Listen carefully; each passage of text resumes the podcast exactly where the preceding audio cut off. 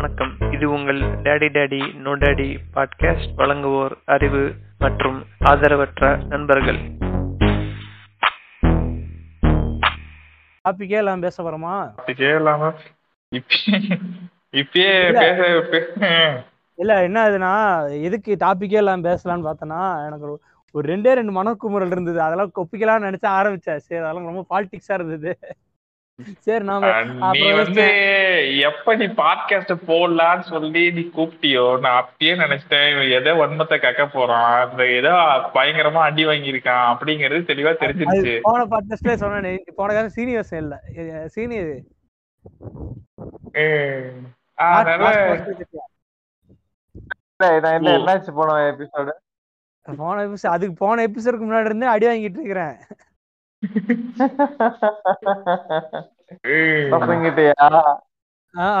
அதுக்கப்புறம் இந்த- கேப்ல நான் ஓரளவு ஸ்டாண்ட் ஆயிட்டேன். ஆனா ஸ்டாண்ட் ஆனாலும் அவங்கள்ட்ட சொல்லி புரிய வைக்கிறது கஷ்டம். நான் கண்டுபிடிச்சிட்டேன்.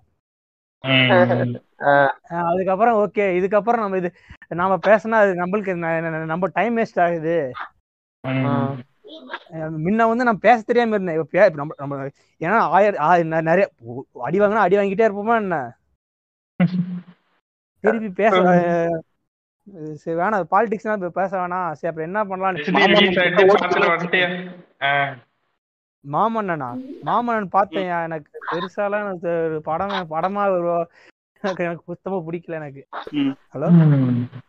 உங்களுக்கு எப்படி பிடிக்கல? எனக்கு படமா பிடிக்கல. அதுல இருக்க கண்டென்ட் கொஞ்சம் அப்படி இப்படி இருந்தாலும் எனக்கு படமா எனக்கு சுத்தம் செட் ஆகல. நான் படத்தை பார்க்கல படம் பார்க்கணும். நான் நானும் இந்த படம் பார்க்கல. பார்த்துட்டு ரிவ்யூ போடலாம் அறிவு. உதய உதய உதயநிதி உதயநிதி அவர் கேரக்டர் எல்லாம் போற போக்குல அப்ப போற போக்குல ஸ்கிரிப்ட் இருப்பாங்களாட்டுக்கு அவர் கேரக்டர் எல்லாம் முன்னாடி உட்காந்து எழுதுனாங்களா இல்லையான்னு கூட எனக்கு தெரியல. அதுலதான் அவர் ஹீரோ இல்ல இல்ல. வடிவேல் தானே ஹீரோ அப்புறம் என்னத்துக்கு அவருக்கு கதை எழுதணும்? வடிவேல் தான் வடிவேல் தான் மெயின் ஹீரோ இருந்தாலும் யாரா சொன்னது ஈர வடிவல்னு? நீங்க ரெண்டு நாளா பாத்துக்கிறியா? ரெண்டு நாளா பாத்துக்கிறியா? இவனுக்கு எடிட் பண்ணி ஃபயர் பக்கத்து பக்கத்துக்கு பக்கத்துக்கு பக்கத்துக்கு ஃபயர் விட்டுட்டு இருக்காங்க ட்ரெண்டா போயிட்டு இருக்கு. அந்த படத்துல அவன் வில்லன்டா அப்படின்னு சொல்லிட்டு இருக்கானுங்க. சூரியன் எடிட் பண்ணி ம், பார்த்தேன் பார்த்தேன். அது சர்க்காசமா போட்டாங்க நினைச்சு நிஜமான அவுட் ஃபயர் சைடு இப்போ இப்போ ஒரு டூ ஹவர்ஸ் முன்னாடி ஒரு எடிட் பார்த்தேன்டா. அந்த சண்டை கோழி. எடிட் பார்த்தேன். ம். சர்க்காசமா போடுறாங்கன்னு நினைச்சேன். எல்லாம் மீன் பேஜ்ல போட்டு சர்க்காசமா போடுறான்னு நினைச்சேன் நானு. இல்ல இல்ல இல்ல. நான் ஒரிஜினலா ஒருத்தன் போட்டதே பார்த்தேன் அது அது அது ஏன் ஏன் அது அடுத்த ஒரு பிரச்சனை? அதுல வந்து கரெக்டா ஒரு ஒரு ஒரு பரியர் பெருமாள்ல வந்து ஒரு நம்ம நம்ம கூட முன்னாடி உட்காந்து பேசி இருக்க பேசின மாதிரி இருக்கும். இதுல அப்படி எதுவுமே. தெரியாது. அப்படியே மேல மேலோட்டமா நவுத்திட்டு போன மாதிரி இருந்தது எனக்கு. அதாவது அவங்க ஊர்ல ஏதோ பிரச்சனைப்பா அப்படின்ற மாதிரி இருந்தது. நம்மளுக்கு அது சம்மந்தம் இல்லாத மாதிரி எனக்கு லைட்டா அப்படியே ஆனா அந்த பிளாஷ்பேக் சீன் செம்மையா இருந்தது. பிளாஷ்பேக் சீன் நான் ஃபர்ஸ்ட் படத்துல வந்து எடுத்து உக்காந்தவொடனே நான் கச்ச கச்ச கச்ச கச்ச கச்சன்னு ஒரு பிளாஷ்பேக் ஒரு தேவையில்லாத ஒரு ஃபெமினிசம் பாஸ்ட் பாட்டு அடுத்து வந்து jeans pant shirt shoe feminist அப்படிங்கிற மாதிரி கீர்த்தி சுரேஷ வடிவமைச்சது. அதெல்லாம் பார்த்துட்டு கொஞ்சம் லைட்டா அப்செட்ல உட்காந்துருந்தேன் ஒரு பிளாஷ்பேக் ஒரு ஃபர்ஸ்ட் பிளாஷ்பேக் பண்ணுவோம் அப்பதான் புறமே கொஞ்சம் நல்லா நிமிந்து உட்காந்துச்சேன் அப்போ இது ஒரு இன்ட்ரோல் பேக் நல்லா தான் போகும். அதுக்கப்புறம் இன்ட்ரோல் பேக் மேலே வந்து அதுக்கப்புறம் திருப்பி அது சவ சவ சவ சவ சவ சவன்னு இழு இழுப்பாங்க. இழுத்துட்டு கிளைமேக்ஸ் நல்லா முடிச்சிருவாங்க. அது வந்து நிறைய இல்ல இல்ல அவர் வந்து நிறைய நிறைய இன்சிடென்ட் எடுத்து பேஸ் பண்ணி வச்சிருக்காரு. ஆனா இன்சிடென்ட்டை கனெக்ட் பண்ண கனெக்ட் பண்ண விதம் எனக்கு பெருசா செட் ஆகல. வேணா விடுங்க. வேணா சில சில தோழர்கள் திருப்பி அடிப்பாங்க. நம்மள தேவையில்லாத வேலை அது. வெளியே வந்துருங்க சொல்லுங்க. இந்த கேப் இது இது டாபிக் என்ன வைக்கலாம் நினைச்சேன்னா fill in the blanks இல்லைன்னா வந்து ஐ ஆம் டயர்டுன்னு வைக்கலாம் நினைச்சேன் முதல்ல. ஐ எம் டயர்ட் டயர்டு முடியல. உங்களுக்கு எப்படி போச்சு இந்த கேப் என்னை குத்தி விட்டாங்க எந்திரிச்சு நிக்கிறதுக்கே மூணு மாசம் ஆயிடுச்சு. லாஸ்ட் பாட்காஸ்ட்ல இத பத்தி நாங்க ரொம்ப டிஸ்கஸ் பண்ணோம். என்ன நடந்தது ஏது நடந்தது நீங்க வர முடியாத காரணங்கள் எல்லாம் நாங்க வந்து அலசி ஆராய்ஞ்சி அதுக்கு வருத்தம் தெரிவிச்சு. தெரிவிச்சேன் ஆனா ஃபுல்லா எடிட்ல கட் பண்ணி சரி ஓகே இப்போ அதுக்கப்புறம் அவர் அவர் டாபிக் வரும் அவர் வந்து எனக்கு தெரிஞ்சு வந்து ஒரு ஏழு எட்டு எபிசோடுக்கு முன்னாடி அவங்க கம்பெனி நல்லா புகழ்ந்து பேசிட்டு இருந்தாரு. நான் அருள் கிட்ட சொல்லியிருந்தேன் அது கம்பெனி நல்லா பாத்துக்கிறாங்க கம்பெனில எல்லாம் சப்போர்ட்டிவா இருக்காங்க அங்க இருந்து எப்படி இந்த டவுன்ஃபால் எப்படி? அது உங்களுக்கு விருப்பம் இருந்தா சொல்லுங்க இல்லைன்னா வேணாம். Edit edit. வேலை வேணாம் ஒரு பிரச்சனையும் கிடையாது. அது ஒண்ணும் கிடையாது. என் கம்பெனி வந்து ஒரு செகண்ட் என் கம்பெனி வந்து நான் இப்ப நான் பாத்துறேன் போ. என் கம்பெனி வந்து Denmark based company Danish company நான் வந்து ஐடில இருக்கேன். அவன் வந்து ஷிப்பிங் நான் வந்து மேக்ஸிமம் ஐடில தான் இருக்கேன். அவன் வந்து ஐடி வந்து ஃபுல்லா வந்து லண்டன்ல இருந்தது. லண்டன் மீன்ஸ் யூகேல இருந்தது. இங்கிலாந்துல இருந்தது. ஸ்பெசிபிக்கா சொல்லணும். இங்கிலாந்து மெடிக்கல்ல இருந்தது. என்ன. ஆச்சுன்னா எதிர்ச்சியா வந்து ரெண்டு இந்தியன்ஸ் உள்ள இறக்குனாங்க ஐடி ஹெட்டா செப்டம்பர் ரெண்டாயிரத்தி இருபத்தி ரெண்டு. ஓகே அவன் உள்ள இறக்கி அவன் ஆறே மாசத்துல உள்ள வந்து பார்த்துட்டு இதெல்லாம் தேவையில்லாத வேலைன்னு சொல்லிட்டு எல்லாரும் துரத்தி விட்டான். சிம்பிளா சொல்லணும் அதுதான் அதான். அவன் என்ன சொல்றான் அப்படின்னா நான் ஏன் வந்து இந்த வேலைக்கு வந்து ஆளுச்சு செய்யணும்? நானே கூலி கொடுத்து செஞ்சுட்டு இருக்கணும். பத்து ரூபா வேலையை ரெண்டு ரூபாய்க்கு வெளியே நான் அவுட் சோர்ஸ் பண்ணா எனக்கு வெளியே வேலை செய்யறது ஆயிரம் பேர் ஆள் இருக்காங்கன்னு சொல்லிட்டு ஒன்னு ஒன்லே ரீசன் வந்து இந்த ரெண்டு இந்தியன்ஸ் உள்ள போனதுதான்.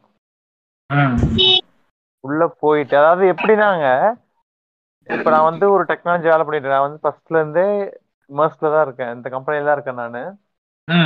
ஒரு டெக்னாலஜி வேலை பண்ணிட்டு இருக்கேன் நானு. எட்டு வருஷம் எக்ஸ்பீரியன்ஸ் இன்னைக்கு வந்துட்டு எனக்கு அடுத்த டெக்னாலஜி வேணும்னு சொல்லி கேக்குறான் என்கிட்ட. எட்டு வருஷம் அவன்கிட்ட தான் இருக்கேன் நானு. அடுத்த டெக்னாலஜி நான் எங்க இருந்து எங்க இருந்து போய் எடுத்து வர முடியும்? நான் அவன்கிட்ட இதையும் அவன்கிட்டயுமே கேட்டேன். நேராவே கேட்டேன். ஒரு ஒன் டு ஒன் மீட்டிங் வச்சாங்க. ரிலீவ் பண்றது மாதிரி நேராவே கேட்டேன். நான் எட்டு வருஷமா அவன்கிட்ட தான் இருக்கேன். நீங்க திடீர்னு கண்ணு முழிச்சு நீ என்கிட்ட கேட்டீங்கன்னா உன்னை நீ ட்ரைன் பண்ணிருக்கணும் இல்ல நீயா வந்து உன்னுடைய பிளாட்ஃபார்ம் வந்து புது டெக்னாலஜி மைக்ரேட் பண்ணிருக்கணும் என் கம்ப்ளீட் எக்ஸ்பீரியன்ஸும் ஒன்றா இருக்குங்கும் போது எனக்கு எப்படி புது டெக்னாலஜி தெரியும்னு கேட்டேன். Life has to go on அப்படிங்கிறான்பா. அதுக்கு ஆன்சர் பண்ணல. பட் ஸ்டில் கெட்டதுல ஒரு நல்லது. நல்லா வந்து டெர்மினேஷன் போனஸ் கொடுத்தானுங்க. ஒரு ரெண்டு மூணு லட்சம் கொடுத்தானுங்க. இல்ல இல்ல. டெர்மினேஷன் போனஸ் தனியா கொடுத்தானுங்க. கிராஜுவேட் தேர்ல ஒன்றும் அப்ப? கிராஜுவேட் நான் எலிஜிபிள் இல்ல. நாலு வருஷம் தான் ஒர்க் பண்ணிருக்கேன். அவன் டேரக்ட் டேரக்ட் பேரோல்ல நாலு வருஷம் வந்து நான் யூஎஸ்டி பேரோல்ல இருந்தேன். ஓ அப்படியா. கிராஜுவேட்டி ஒரு அறுபது ரூபா வந்திருக்கும். அவ்வளவு அவ்வளவுதான் வரும். அஞ்சு வருஷம் பார்த்தோம் இல்ல அஞ்சு வருஷம் அஞ்சு வருஷம் பண்ணியிருந்தா அஞ்சு வருஷம் பண்ணியிருந்தா கிராஜுவேட் கொடுப்பாங்க. நாலு வருஷம் எட்டு மாசம். நாலு வருஷம் எட்டு மாசம்.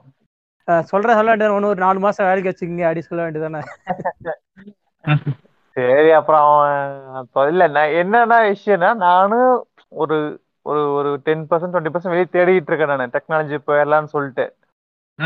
இருந்தாலும் நானா வெளியே வந்திருக்கணும் அவன் வெளியே இருந்துச்சு மன வருத்தம். அது எல்லாம் அப்படிதான். அது ஒரு மைண்ட் செட்டு நடக்க வேண்டியது நடந்து சீனு. இல்லைங்க எவ்வளவு நாள்? டைம் டைம் எதனா கொடுத்து டெர்மினேட் பண்ணாங்களா? இல்ல லாஸ்ட் இல்ல அவன் அவன் ஆக்சுவலா அவன் ஒரு பைத்தியக்கார நம்பாள் இங்க அனுப்பிச்சவன் அவன் என்ன சொல்லிட்டான்னா பிப்ரவரி அனௌன்ஸ் பண்ணிட்டான் பிப்ரவரி பத்து அனௌன்ஸ் பண்ணிட்டு மே தேர்ட்டி ஃபர்ஸ்ட் லாஸ்ட் டேன்னு சொல்லிட்டான். ஆனா என்னோட மேனேஜர் வந்து யூகே மேனேஜர் அவர் என்ன சொல்லிட்டாரு அப்படின்னா அவர் டம்மியா ஒரு ப்ராஜெக்ட் உள்ள எடுத்து போட்டு ஒரு ஆறு மாசம் எக்ஸ்டென்ஷன் பண்ணிட்டாரு அவரு ஆகஸ்ட் வரைக்கும். அவர் நேராவே சொல்லிட்டாரு. வெளியே போயிடு சரி உள்ள இருக்கிறதுமே அவனுக்கு ஒரு ஒரு பிரயோஜனமும் கிடையாது. இங்க ஏகப்பட்ட பிரச்சனை நடந்துட்டு இருக்கு அவங்க கொடுத்த டைம் மூணு மாசம். இவர் இன்னும் ஒரு ஆறு மாசம் சேர்த்தி இன்னும் ஒரு மூணு மாசம் சேர்த்தி ஆகஸ்ட் வரைக்கும் டைம் கொடுத்தாரு. டேக் யோர் டைம் ப்ரிப்பேர் பண்ணி கூட தேடு. அப்படின்னு சொல்லிட்டு இருந்தாரு. நான் வந்து தேடிக்கிட்டே இருந்தேன். ஒன்னே ஒண்ணு மட்டும் எங்க மேனேஜர் கேட்டா இமீடியட் ரிலீஸ் பண்ணுங்க அப்படின்ட்டு. கம்பெனி நான் வந்து சிக்ஸ்டி டேஸ் சர்வீஸ் பண்ணோம். ஆனா நான் ஆஃபர் வாங்கி ஒரு ஒரு டென் டேஸ்ல ரிலீஸ் பண்ணி விட்டாரு. அவர் நீ நீ தேடு நீ என் மேல நம்பிக்கை வச்சு தேடு நான் உனக்கு நீ ஆஃபர் இருக்குன்னு சொல்லி நான் உடனே ரிலீஸ் பண்றேன்னாரு. அதே மாதிரி டென் டேஸ் ரிலீஸ் பண்ணிட்டாரு. இப்போ அந்த ஐடி ஹெட் வந்து எங்க டைரக்டா அங்க இருந்தானுங்களா? இங்க நம்ம ஆபீஸ் வந்தானுங்களா இந்த ஊர்ல இருக்க ஆபீஸ் வந்தானுங்களா அந்த நீங்க இங்க இருந்து அங்க சொன்ன போயிட்டான் இங்க இருந்து அங்க போயிட்டான். இந்தியன் தான். நம்ம தமிழ் ஆளு ஒருத்தன் இந்த பெங்களூர் ஆளு. ம். சோ அங்க ஒரு பொசிஷன் ஐடி ஹெட்னு தனியா இல்லாம இருந்துச்சு. அப்படியே கம்பெனி கம்பெனி நடந்துட்டு இருந்துச்சு. ஆபரேஷன் சொல்லிட்டு நடந்துட்டு இருந்துச்சு. ஐடியை ஸ்ட்ராங் பண்ணலாம்னு சொல்லிட்டு இவனுங்களை தூக்கி உள்ள போட்டானுங்க. இவன் வந்து வேற கம்பெனி நல்லா எக்ஸ்பீரியன்ஸ் வச்சிருக்கான். அவன் அவன் வந்து வேற கம்பெனி இருந்து டைரக்டா உள்ள வந்தவனா? இல்ல இங்க எக்ஸ்பீரியன்ஸ் ஆகி வந்தவனா? இல்ல இல்ல. வேற கம்பெனி உள்ள வந்தவன். உள்ள வந்துட்டு தான் வந்து மொத்தத்தையும் குழப்பி விட்டான். இப்ப என்னன்னா அவன் வந்து ஷிப்பிங் கம்பெனி தான் அவனுடைய பேஸ் அவனுக்கு ஐடியே தேவை கிடையாது.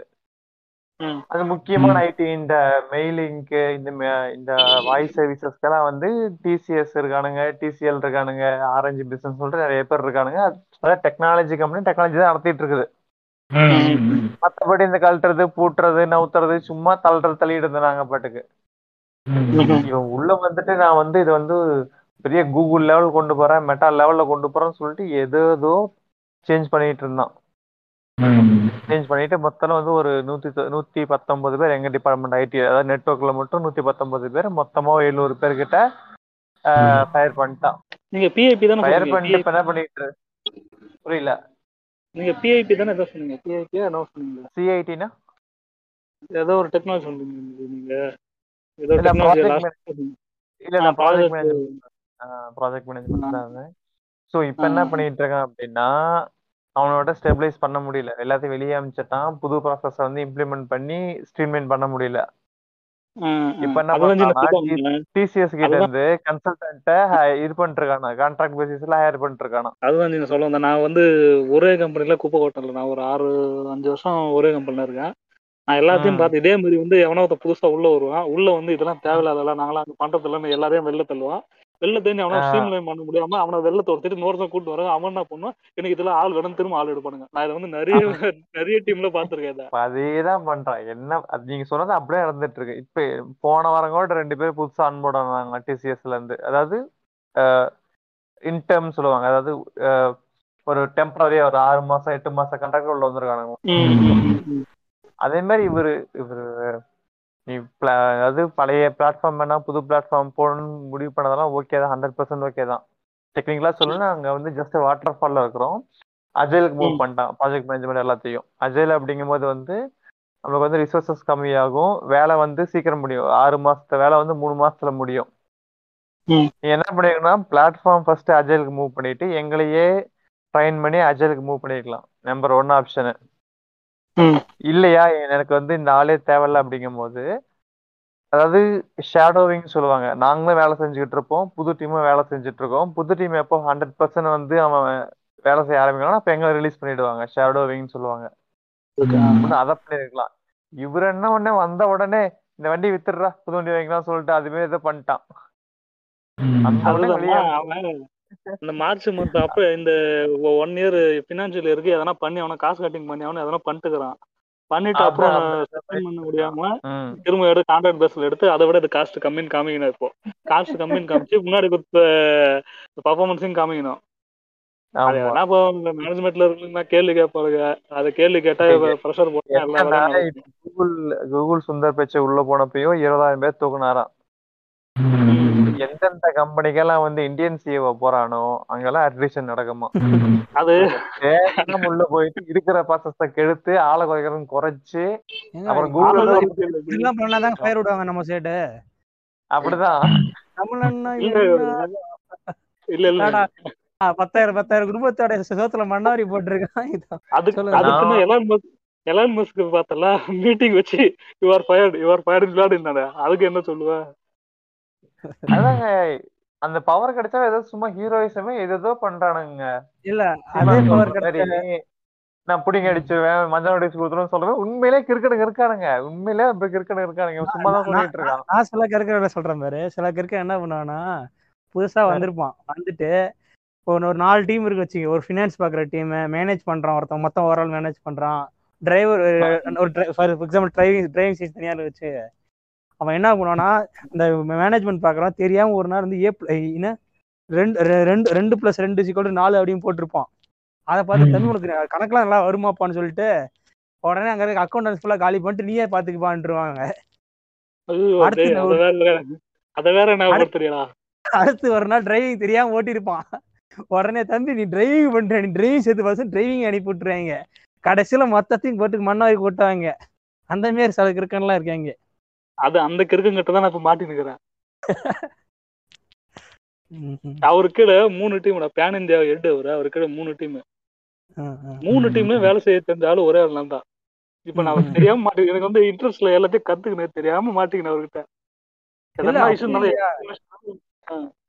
அது பின்னாடி பின்விளைவுனா எக்ஸ்பீரியன்ஸ் கையை வெளியே தூக்கிட்ட. அவன் எதோ தெரிய ஒரு நாள் தெரியாம ஒரு இல்லைன்னு சொல்ல அவனுக்கு நாலேஜ் இருக்கும். ஆனா எக்ஸ்பீரியன்ஸ் கை வச்சுக்கிறது எவ்வளவு எவ்வளவு பெஸ்ட் அது புரிஞ்சுக்க மாட்டேறாங்க சில டைம் அது எங்க ஆளு எக்ஸ்பீரியன்ஸ் ஆன ஆளு வெளில போனா போதும்னு நினைப்பாரு. ஏன்னா அவரோட பாலிடிக்ஸ் என்ன தெரியுமா? இப்போ. அவருக்கு வந்து அவர் மேனேஜ்மெண்ட்டுக்கு அவரு கீழே இருக்க டீம்ல தெரிஞ்ச ஒரே ஆளு இவர் மட்டும்தான். அதை அப்படியே மெயின்டைன் பண்ணுறாரு எத்தனை வருஷமா? ஏழு வருஷமா. யாருன்னா வந்து இவர் ஓவர் டேக் பண்ற மாதிரி இருந்தா அவரை ப்ரெஷர் கொடுத்து வெளில அனுப்பிச்சிடுறது.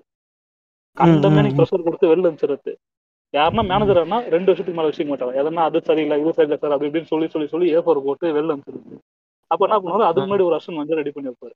அந்த அசன் இப்போ அவன் மேல அவன் மேல ப்ரெஷரை போட்டு ப்ரெஷரை போட்டு ப்ரெஷரை போட்டு அவனுக்கு ஏதோ ஒரு நல்லது அவனையும் எம் மேனேஜரையும் கொண்டு வந்துட்டு மேனேஜர் அந்த இதுக்கப்புறம் நம்மள வச்சுக்க மாட்டாங்க. இவரு சீனியர் மேனேஜர் மேனேஜர் ஒருத்தன் வந்துட்டானா இவன் மேனேஜ்மெண்ட்டுக்கு தெரிய ஆரம்பிச்சிட்டானா இவரு வச்சுக்க மாட்டாங்கன்னு அவன் மேல ப்ரெஷரை போட்டு அவனை வெளில அனுப்புறது. இது ஏ ரொட்டேஷனா பண்ணி பண்ணி ஏழு வருஷம் பண்ணி சென்னையில வீடு கட்டாரு ஓ இப்படியும் இருக்கா? இது வேற இருக்கு. நீ வேற இதுல நான் மாட்டின்னு இருக்க பிரச்சனை கிடையாது இப்போ ஒருத்தர் மேனேஜரா இருக்காருப்பா அவருக்கு நான் ரிப்போர்ட்டுங்க அவர் இன்னொருத்தர் சீனியர் மேனேஜர் இப்போ சீனியர் மேனேஜருக்கு என் மேல நல்ல ஒரு ஒப்பீனியன் இருக்கு. மேனேஜருக்கு என் மேல ஒரு நல்ல ஒப்பீனியன் இப்போ என்னன்னா ஆல்ரெடி ஒரு அசிஸ்டன்ட் மேனேஜர் இருக்காரு. இப்போ. என்னையும் அசிஸ்டன்ட் மேனேஜர் ஆக்கிட்டோம்னா அந்த மேனேஜரை தூக்கிடலாம் அப்படின்னு பிளான்ல சீனியர் மேனேஜர் இருக்காரு. அதனால அவர் வந்து டைரக்டா என்கிட்ட வந்து என்கிட்ட வந்து வேலை சொல்லுவாரு. இப்போ மேனேஜருக்கு என்ன பிரச்சனை இவன் அசிஸ்டன்ட் மேனேஜர் நம்மள தூக்கிட்டாங்கன்னா அவர் வந்து என்கிட்ட வந்து அவர் சொல்றதை செய்யாத நான் சொல்றதை மட்டும் செய்யுன்றாரு. இப்ப ரெண்டு. பேர்கிட்ட மாட்டிக்கிட்டு நான் எதை செய்யறதுனே தெரியாம முடிச்சுக்கிறேன் நீங்க பேப்பர் போட்டுருங்க. அததான் யோசிச்சுட்டே இருக்கேன். இப்போ ஒரு மேனேஜர் வந்து நீ வேலையை செய்யாதுன்னு சொல்லுவாரா? எங்க மேனேஜர் சொல்றாரு.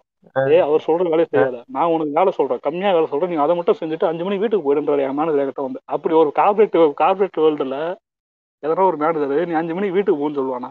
என் மேனேஜர் சொல்றேன். ஏன்னா இவன் அஞ்சு மணிக்கு வீட்டுக்கு போயிட்டா நான் போனதுக்கு அப்புறம் அவர்கிட்ட போய் சொல்லுவாரு சார் முன்ன மாதிரி வேலை செய்யறதுல அஞ்சு மணிக்கு வீட்டுக்கு போயிட்டா இவரு போய் பின்னாடி சொல்லுவாரு. இதெல்லாம் பார்த்துட்டு தான் வந்திருக்கேன் இப்படி ஒரு இதுல மாட்டிக்கிட்டு ஆனா ஜாலியா தான் இருக்குது இதுவும். ஜாலியா கொடுக்க மாட்டேன் இருக்கேன் ஒரு நாள் ஒரு நாள் பேக் சைடு அடிக்கும் அப்ப தெரியும். ஜாலி எப்படி அதுக்குள்ள அதுக்குள்ள வெளில வந்து அதுக்கான ப்ராசஸ் போயிட்டு இருக்கு. அதுக்குள்ள வெளில வந்துருவேன் ஆனா இதை வச்சுக்கிட்டு நான் வந்து அழகா என்னை வந்து யாரும் கேள்வி கேட்க மாட்டாங்க. அதனால ஒரு ஒரு ரெண்டு வாரம் எனக்கு ஃப்ரீயா தான் போயிட்டு அதுக்கு முன்னாடி வச்சு செஞ்சாங்க அதாவது டபுள் ஷிஃப்ட் ட்ரிபிள் ஷிஃப்ட்ல செஞ்சேன். காலையில எட்டு மணிக்கு போனா அடுத்த நாள் காலையில எட்டு மணிக்கு வெளில வந்த நாட்கள்லாம் உண்டு. இதுதான் சொன்னேன். மூணு மாசம் என்ன ஆச்சு? மூணு மாசத்துல இதான் ஆச்சு. காலைல எட்டு மணிக்கு போய் அடுத்த நாள் எட்டு மணிக்கு வந்த நாட்கள்லாம் உண்டு. இப்ப கொஞ்சம் ஃப்ரீயா போயிட்டு ஸோ நான் நான் இன்பிட்வீன்ல கொஞ்சம் சர்டிஃபிகேஷன்ஸ் தான் முடிச்சு வச்சிருந்தேன். ஸோ ப்ளஸ் வந்து நான் நான் பண்ற வேலை வந்து ஓரளவுக்கு மார்க்கெட்ல இருக்கு. இன்னும் முழுசா அழியல. டைனோசர் அழியல ஓரளவுக்கு சந்தில கதில இருக்கும் உள்ள போந்துட்டேன் ஒருத்தர் ஃபினான்ஸ் வந்து தனஞ்சலின்னு ஒருத்தர் இருக்காரு சென்னையில இருந்து அவருக்கு தான் விட்டுட்டாரு. அவருக்கு இன்னும் வேலை கிடைக்கல. Last date thirty first May thirty first கிட்டத்தட்ட ரெண்டு மாசம் ஆச்சு. இன்னும் சும்மா தான் இருக்காரு. தேடிக்கிட்டே இருக்காரு. பண்ணிட்டானுங்க ரொம்ப கஷ்டம். அது வந்து வேலை ஒரு திடீர்னு நாளைக்கு காலையிலன்னு சொன்னா எனக்கு ஃபீல்டு இருக்கு. எனக்கே கொஞ்சம் பயமா இருக்குன்னா அதான் அதான். ஆனா இவர் லோகேஷ் சொன்னதையும் உங்க மனசுல வச்சுக்கணும். ஏன்னா எனக்கு கொஞ்சம் பயமா இருக்கு. ஒருவேளை நம்மளே அந்த லிஸ்ட்ல சேர்த்துறாங்களோன்னு ஒரு பயம் வருது. அதான்டா என்கிட்ட முதல்லயே ஒருத்தர் சொன்னாரு. வேலையெல்லாம் கத்துக்க ஆனா வேலை செய்யாதுன்னு ஒருத்தர் சொன்னாரு. அத நான் வந்து வேலையெல்லாம் கத்து வேலை செய்ய ஆரம்பிச்சிட்டேன். என்ன நடக்குது ஏது நடக்குது எல்லா வேலையும் கத்து. வேலை மட்டும் செய்யாத அப்படின்னாரு. அந்த மாதிரி பா- ஒரு ஒரு- ஒரு கார்பரேட்ல கீழே இருக்கடியும் ஒண்ணுமே தெரிஞ்சுக்கலையா? கீழே இருக்க நார்மலா நான் வேலைக்கு போறேன் அவன் கொடுக்குற வேலையை செய்யறேன் நான் சம்பளம் வாங்குறேன் அவ்வளவுதான். அதுவே கொஞ்சம் கொஞ்சம் மேல வந்துட்டுனா நம்மளுக்கு ஒரு சுயமரியாதை எதிர்பார்க்கறோம். அடுத்தது வந்து அந்த பாலிடிக்ஸ் நம்ம கண்ணுக்கு படுது என்னென்ன பாலிடிக்ஸ் நடக்குது அது என்னது? ஃபார் எக்ஸாம்பிள் நாம ஒரு விஷயம் சொல்றோம். முன்ன நான் ஜூனியரா இருக்கும்போது நான் ஒரு விஷயம் சொல்றேன். ஏத்துக்கலையா? ஓகே இப்போ ஒரு சொல்றாரு நம்ம செய்யறோம் அப்படின்னு விட்டுருவேன். இப்போ நம்ம ஒரு விஷயம் சொல்றோம். அவங்க காது கொடுத்து கேட்க மாட்டேங்கிறாங்க. அப்படிங்கும்போது ஒரு ரொம்ப இதாகுது. நாளே நாலு அந்த வாரமே வீணா போகுது எனக்கு தான். அதுக்கப்புறம் சொல்லு சொல்லு. சொல்ல அதான் அதுக்கப்புறம் உள்ள இருக்க மேல வரனா மேல இருக்க எல்லாரும் பழக்கம் வருது. அங்க பழக்கம் வரும்போது அவங்க ஆல்ரெடி நாம பார்க்கல ஒரு ப்ரொஜெக்ஷன் வந்திருப்பாங்க. அவங்க கூட பேசும்போது தெரியுது அவங்களுக்குள்ள எவ்வளவு பெரிய பஞ்சாயத்து மாத்தி மாத்தி வச்சிருக்காங்கன்னு தெரியுது. அதுக்கப்புறம் நிறைய இருக்கு நிறைய நிறைய நிறைய இப்பதான் புரியுது. ஆனா இதுல சஸ்டைன் ஆகி வந்து மேனேஜ்மெண்ட் உள்ள போய் அதுக்கப்புறம் சீனியர் விபி கிபிலாம் போறதுலாம் ரொம்ப பாலிடிக்ஸ் இது வந்து பாவமே பார்க்க கூடாது சில இடத்துலலாம். கூட இருக்கிற பாவம் பார்த்தோம்னா அவன் நம்மளுக்கு வந்து ரெண்டு வருஷம் கட்ட கட்ட கட்ட கட்ட மேல வந்துட்டான். எல்லாம் சாக்காரன் இருக்கிற சீனியர்லாம் சாக்காரன். யாரா நீ அடி எதிர்பார்க்கறாங்க? அவன் நல்லா வேலை பண்றானா? இல்ல இங்க இருக்க பாலிடிக்ஸ் ஐஸே புடிச்சிட்டு மேல வரானா? தெரியல. அது அவன் வந்து எனக்கு தெரிஞ்சு அவன் வேலை வேலையும் ஒழுங்கா பார்ப்பான் அதெல்லாம் பாலிடிக்ஸையும் மெயின்டைன் பண்ண யாருக்கிட்ட யாரை பிடிச்சா வேலை ஆகும்? இப்போ இந்த மேனேஜர் பிடிச்சா எனக்கு அடுத்த பொசிஷன் போகலான்றத தெரிஞ்சு வச்சுன்னு அந்த மேனேஜர் கிட்ட அவர் கொடுக்குற வேலையை மட்டும் அவர்கிட்ட ஒரு நல்ல இன்ஃபர்மேஷன் கிரியேட் பண்ணுவான். அது நடக்குது. நிறைய நான் இருக்கிற இடத்துல நடக்குதுன்னு அதாவது ஒருத்தர் இருக்கான் எங்க ஆஃபீஸ்ல ஒரு அந்த சீனியர் மேனேஜர் சிசில வச்ச மெயிலுக்கு மட்டும் மெயில் கொடுத்துட்டே வருவான். வேற யாருன்னா மெயில் இருந்தா அதை ரிப்ளை கொடுக்க மாட்டாரு.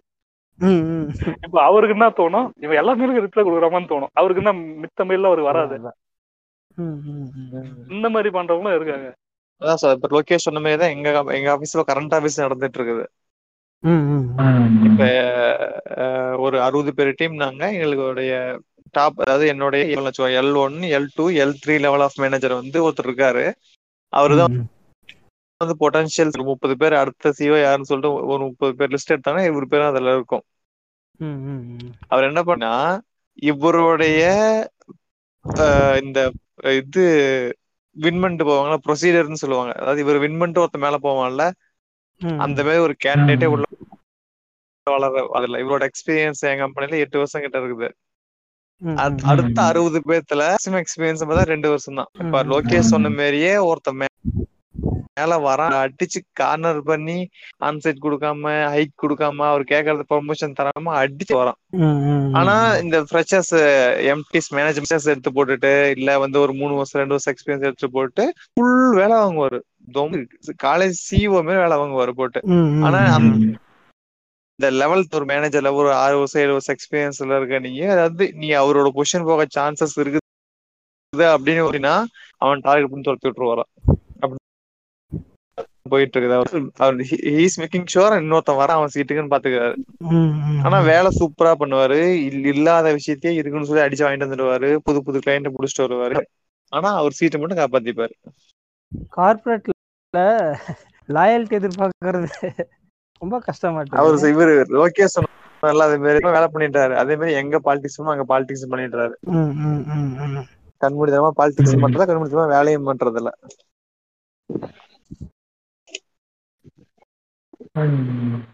சரத் என்னாச்சு? இந்த கேப்ல என்ன? நீங்க என்ன? இதுல என்ன? இது வந்து பார்த்தா அப்படின்னா யூஸ்வலா இருக்கக்கூடிய ஒரு இதுதான். நார்மலா செமஸ்டரே செமஸ்டர் எண்ட் ஆச்சு. செமஸ்டர் எண்ட் ஆனதுக்கு அப்புறமேட்டு வந்து பார்த்தா அப்படின்னா இப்ப செமஸ்டர் ஸ்டார்ட் ஆயிடுச்சு. யூஸ்வலா. போகக்கூடிய வேலை அது அப்படியே தான் போயிட்டு இருந்தது. ஆனா வேலை அதிகமாச்சான்னு கேட்டா ஆமா வேலை அதிகமாச்சு. ஏன் அப்படின்னா எங்க காலேஜ்ல இருந்து ஒரு மூணு ஃபேக்கல்ட்டி மூணு ஃபேக்கல்ட்டி வந்து பார்த்தீங்க அப்படின்னா வேற காலேஜுக்கு மூவ் ஆயிட்டாங்க. ஸோ அதனால எங்களுதுல காலேஜ்ல வந்து. பார்த்தா அப்படின்னா ஒரு பெரிய வெற்றிடம் ஏற்பட்டுருச்சு. So, வெற்றிடம் ஏற்பட்டதுனால இசி டிபார்ட்மெண்ட் அப்படிங்கிறதுனால ஜென் ஃபேக்கல்ட்டிங்கிறது வந்து பார்த்தா அப்படின்னா ஆஹ் உனக்கு கட் ஆகுதா இல்ல இல்ல யாரோ வந்து நடுவுல வந்து என்ன இது சொன்னாங்களா? வெட்டுட இருக்கு நான் வந்து நிரப்புறேன் யாரோ சொன்னாங்களா? வந்தாரு ஏய், ரமேஷ்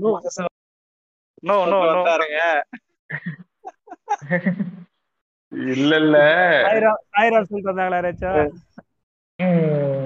இங்க வந்து பார்த்தா அப்படின்னா வெற்றிடத்துல வந்து பார்த்தா அப்படின்னா நிறைய வீக் ஃபேக்கல்ட்டி வந்து பார்த்தா அப்படின்னா ரேஷியோ வந்து ஃபீமேல் மேலுங்கிறது வந்து பார்த்தா அப்படின்னா கொஞ்சம் ஈக்குவல் ஈக்குவல் தாண்டி வந்து பார்த்தா அப்படின்னா ஃபீமேல் கேண்டிடேட் கொஞ்சம் அதிகமா இருக்கிற மாதிரி இருக்கும் எங்களுதுல.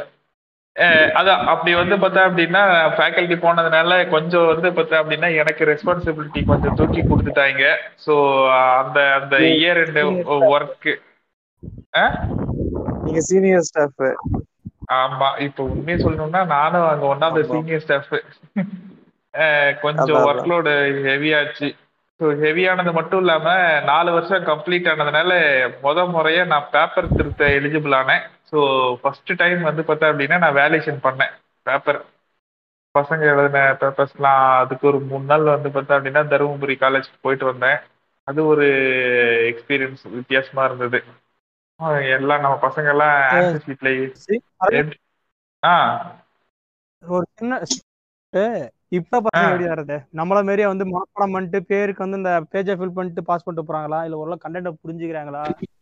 கண்டென்ட்டை புரிஞ்சுக்கிறாங்களா? டேய்.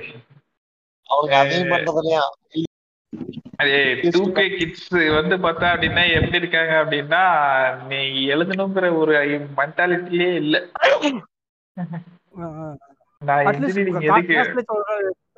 கிளாஸ்ல ஒரு அட்டென்ஷன் ஒரு கான்செப்ட் புரிஞ்சுக்கணும். இது ஒரு விஷயம் என்ன சொல்லுவாங்க நீங்க புத்துணர்ச்சியா இருக்காங்களா கிளாஸ்ல சொல்லணும் அப்படின்னு பார்த்தா அப்படின்னா full and full. Full and full contrast அடி இந்த பசங்க வந்து பார்த்தா அப்படின்னா எல்லாமே விளையாட்டுத்தனம் அதாவது துடுக்குத்தனம்னு சொல்லுவாங்க இல்லையா? எப்ப பார்த்தாலும் ஆடிக்கிட்டே தெரிவாங்க. ஒரு ரெஸ்பான்சிபிலிட்டி கிடையாது. ஒரு சோ இது கிடையாது. ஈகர்னஸ் கிடையாது அப்படின்னு சொல்லுவோம் இல்லையா? நாமளும் அப்படிதான் இருந்தோம். இல்ல டேய் நீ வந்து பார்த்தா அப்பா அடிப்பாங்க அப்பா அடிப்பாங்க அம்மா அடிப்பாங்கன்னா வந்து பார்த்தா அப்படின்னா அட்லீஸ்ட் மனப்பாடம் பண்ணிடுவேன் மனப்பாடம் பண்ணதை கொண்டு போய் தொண்ணூறு மார்க்குக்கு எண்பது மார்க்குக்கு எழுதுவேன் இங்க இருக்கக்கூடிய. பசங்க எப்படி இருக்காங்கன்னு பார்த்தா அப்படின்னா நான் என்னத்துக்கு படிக்கணும்? எதுக்கு படிக்கணும்? நீ யார் என்ன கேள்வி கேட்கறதுக்கு? நீ வந்து இது பண்ணாது அப்படின்னு சொல்லிட்டு பேரண்ட் சப்போர்ட்டோட இதெல்லாம் நடக்குது. ஸோ டூ கே பேரண்டிங் வந்து அந்த அளவுக்கு சரியில்லை. பசங்களும் வந்து பார்த்தா அப்படின்னா நான் நினைச்சது என்னாலும் பண்ணுவேன் அப்படிங்கிற ஒரு மென்டாலிட்டியில இருக்காங்க. படிச்சுதான் ஒரு விஷயத்த வந்து பார்த்தா அப்படின்னா அடையணும் அப்படிங்கிறது அவங்களுடைய மென்டாலிட்டியிலே இல்லை. ஸோ உண்மையை சொல்லணும் அப்படின்னா அவங்களுக்கு இன்ஜினியரிங் படிக்கிறதோ இல்லை படிப்போ வந்து பார்த்தா அப்படின்னா எங்களுக்கு பெருசா எதுவும் தெரில. சும்மா வந்து பார்த்தா அப்படின்னா இது ஒரு college life college life enjoy பண்றதுக்கு அது கரெக்டா இருக்கும். ஸோ அந்த காலேஜ் லைஃப் என்ஜாய் பண்ண நான் வந்திருக்கேன் அப்படிங்கிற மாதிரி இருக்கேன் அதாவது வந்து பார்த்தா அப்படின்னா நான் சொல்றதுலாம் வந்து பார்த்தா அப்படின்னா middle class and top class peoples அந்த அந்த செட்டில் இருக்கிறவங்க கூடிய குழந்தைங்கள்லாம் இப்படி இருக்காங்க. ஸோ அந்த லோ கிளாஸ்ல இருக்கக்கூடிய அந்த ஸ்டூடெண்ட்ஸ்க்கு வந்து பார்த்தா அப்படின்னா கொஞ்சம் கஷ்ட நஷ்டம் தெரிஞ்சவனுங்க கவர்மெண்ட் ஸ்கூல்ல இருந்து வந்தவங்க கொஞ்சம் பணம் கட்டி வந்தவங்க வந்து பார்த்தா அப்படின்னா கொஞ்சம் ரெஸ்பான்சிபிலிட்டி இருக்கு. அதனால இது பண்ணிக்கிறவங்க. மேக்ஸிமம் வந்து பார்த்தா அப்படின்னா அவங்களுடைய மென்டாலிட்டி வந்து இதெல்லாம் எதுக்கு அப்படிங்கிற ஒரு இதுலதான் இருக்கு. ம். இதெல்லாம் தேவையே இல்ல. அப்படிங்கிற மாதிரி இன்ஜினியரிங்க்கு எதுக்கு படிக்கிறோம் அப்படிங்கிற ஐடியா எல்லாம் உள்ள வந்துட்டு இருக்காங்களா அப்ப? நாமளும் அப்படிதான் உள்ளார வந்தோம். அவங்களும் நான் நான் உள்ள வந்தேன் நீங்க வந்து சொல்லுங்க. நானா உள்ள ஐடியாவில தான் வந்தேன். ஆனா நடுவுல நான் நான் வழி மாறி போய் கொஞ்சம் வீணா போனேன். அது ஒரு விஷயம். இல்ல இல்ல. இன்னைக்கு இன்னைக்கு வந்து பார்த்தா அப்படின்னா தெரிஞ்சிக்காம உள்ளார வந்தா அப்படின்னா அவன் ரொம்ப ரொம்ப ஏமாளின்னு அர்த்தம். ஏன்னா நீங்க தெரிஞ்சுக்கிறதுக்கு ஏகப்பட்ட வழி இருக்கு. ஒவ்வொரு ஸ்கூல் படிக்கிறா அப்படின்னா அந்த ஸ்கூல்ல வந்து பார்த்தீங்கன்னா அட்லீஸ்ட் ஒரு மூணு நாலு காலேஜ் கூட்டிட்டு போய் டூர் காட்டுறாங்க. காலேஜஸ் எல்லாம் சுத்தி கட்டுறாங்க. அப்பப்போ வந்து பார்த்தா அப்படின்னா அங்க கேம்ப் போடுறாங்க. கேம்ப் போட்டு வந்து பார்த்தா அப்படின்னா என்னென்ன கோர்சஸ் இருக்கு என்னென்ன ஆஃபர் இது பண்றாங்க அந்த கோர்ஸ்ல எப்படி சூஸ் பண்ணுங்கிறாங்க. அதுக்கப்புறம் அவங்க பேரண்ட்ஸ் நிறைய விஷயங்கள் தெரிஞ்சிருக்காங்க. கண்டிப்பா படிச்சவங்களா இருக்காங்க இல்லையா? ஸோ படிச்சவங்களா இருக்கிறதுனால இந்த கோர்ஸ் இப்படிதான் இருக்கும் அந்த கோர்ஸ் அப்படிதான் இருக்குங்கிறது தெரியுது. நெக்ஸ்ட் வந்து பார்த்தா அப்படின்னா சோஷியல் மீடியானால வந்து பார்த்தா அப்படின்னா ரிலேஷன்ஷிப் அன்னோன் பர்சன் கூட ரிலேஷன்ஷிப் இருக்கிறதுனால வந்து பார்த்தா அப்படின்னா ஈஸியா கேட்டு தெரிஞ்சுக்கிறாங்க. இந்த டிகிரினா எப்படி இருக்கும்? இந்த டிகிரினா எப்படி இருக்கும்? இந்த கோர்ஸ் எப்படி இருக்கும்? அப்படிங்கிற மாதிரியான ஐடியா யூடியூப்ஸ் இதுல எல்லாத்தையுமே வந்து பார்த்தா அப்படின்னா தட்டி எடுத்து பார்த்து தெரிஞ்சுக்கிறாங்க. இன்ஜினியரிங்னா என்ன? அதுல எது பெஸ்டா இருக்கு? எப்படி அதுல அப்ரோச் பண்ணணும் அப்படிங்கறது எல்லாமே தெரிஞ்சுக்கிறானுங்க. தெரியாமலாம் எவனும் உள்ளார வரல. தெரியாம உள்ளார வர வந்தவன் வந்து பார்த்தா அப்படின்னா அட்லீஸ்ட் கொஞ்சம் ஏமாலியா இருப்பான் அப்படிங்கிற மாதிரி வச்சுக்கலாம்.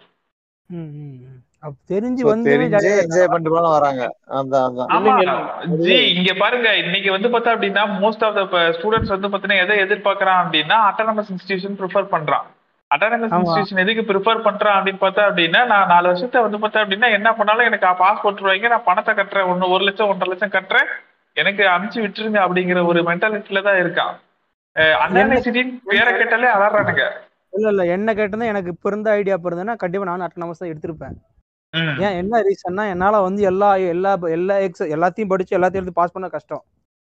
அப்படிங்கும் போது நான் எனக்கு தேவையானதை படிச்சுக்குவேன். தேவையில்லாத நான் பாஸ் பண்ணிட்டு போறேன். ஜஸ்ட் பாஸ் ஆயிட்டு போறேன். அந்த எண்ணம் இருந்தது எனக்கு அப்பயே. நீ யோசிக்கிற மாதிரி கூட அவனுக்கு யோசிக்க மாட்டாங்க. அதாவது இன்ஜினியரிங்க்கு எது தேவை தேவையில்லைங்கிறத நீ ஃபில்டர் பண்ணணும்னு நினைக்கிறேன். ஆனா அவங்க வந்து பார்த்தா அப்படின்னா நான் எல்லாத்துலயும் அப்படிதான் பாஸ் பண்ணிட்டு போயிருவேன். எனக்கு தேவையே அதுதான். பாஸ் பண்றது மட்டும்தான் அப்படிங்கிற மாதிரி போயிட்டாங்க. ஏன்னா இன்னைக்கு சோனா காலேஜ்லயே நான் வந்து பாத்தீங்க அப்படின்னா நான் நிறைய விசிட் அடிச்சிருக்கேன். அங்க போயிட்டு என் கைடு வந்து பாத்தீங்கன்னா பிஹெச்டி கைடு அங்க போகும்போது வந்து பார்த்தா அப்படின்னா அவரே நிறைய விஷயத்த ஷேர் பண்ணுவார். இந்த மாதிரி ஸ்டூடெண்ட்ஸ் எப்படி இருக்காங்க என்ன பண்றாங்க அப்படிங்கும்போது வந்து பார்த்தா அப்படின்னா அவங்களே சொல்லுவாங்க ஸ்டூடெண்ட் வந்து லதாஜிக்கா தான் இருக்காங்க. அவங்களுடைய மென்டாலிட்டி இப்படிதான் இருக்கு. ஸோ பாஸ் பண்ணா போதும் அப்படிங்கிற லெவல்ல தான் இருக்கு.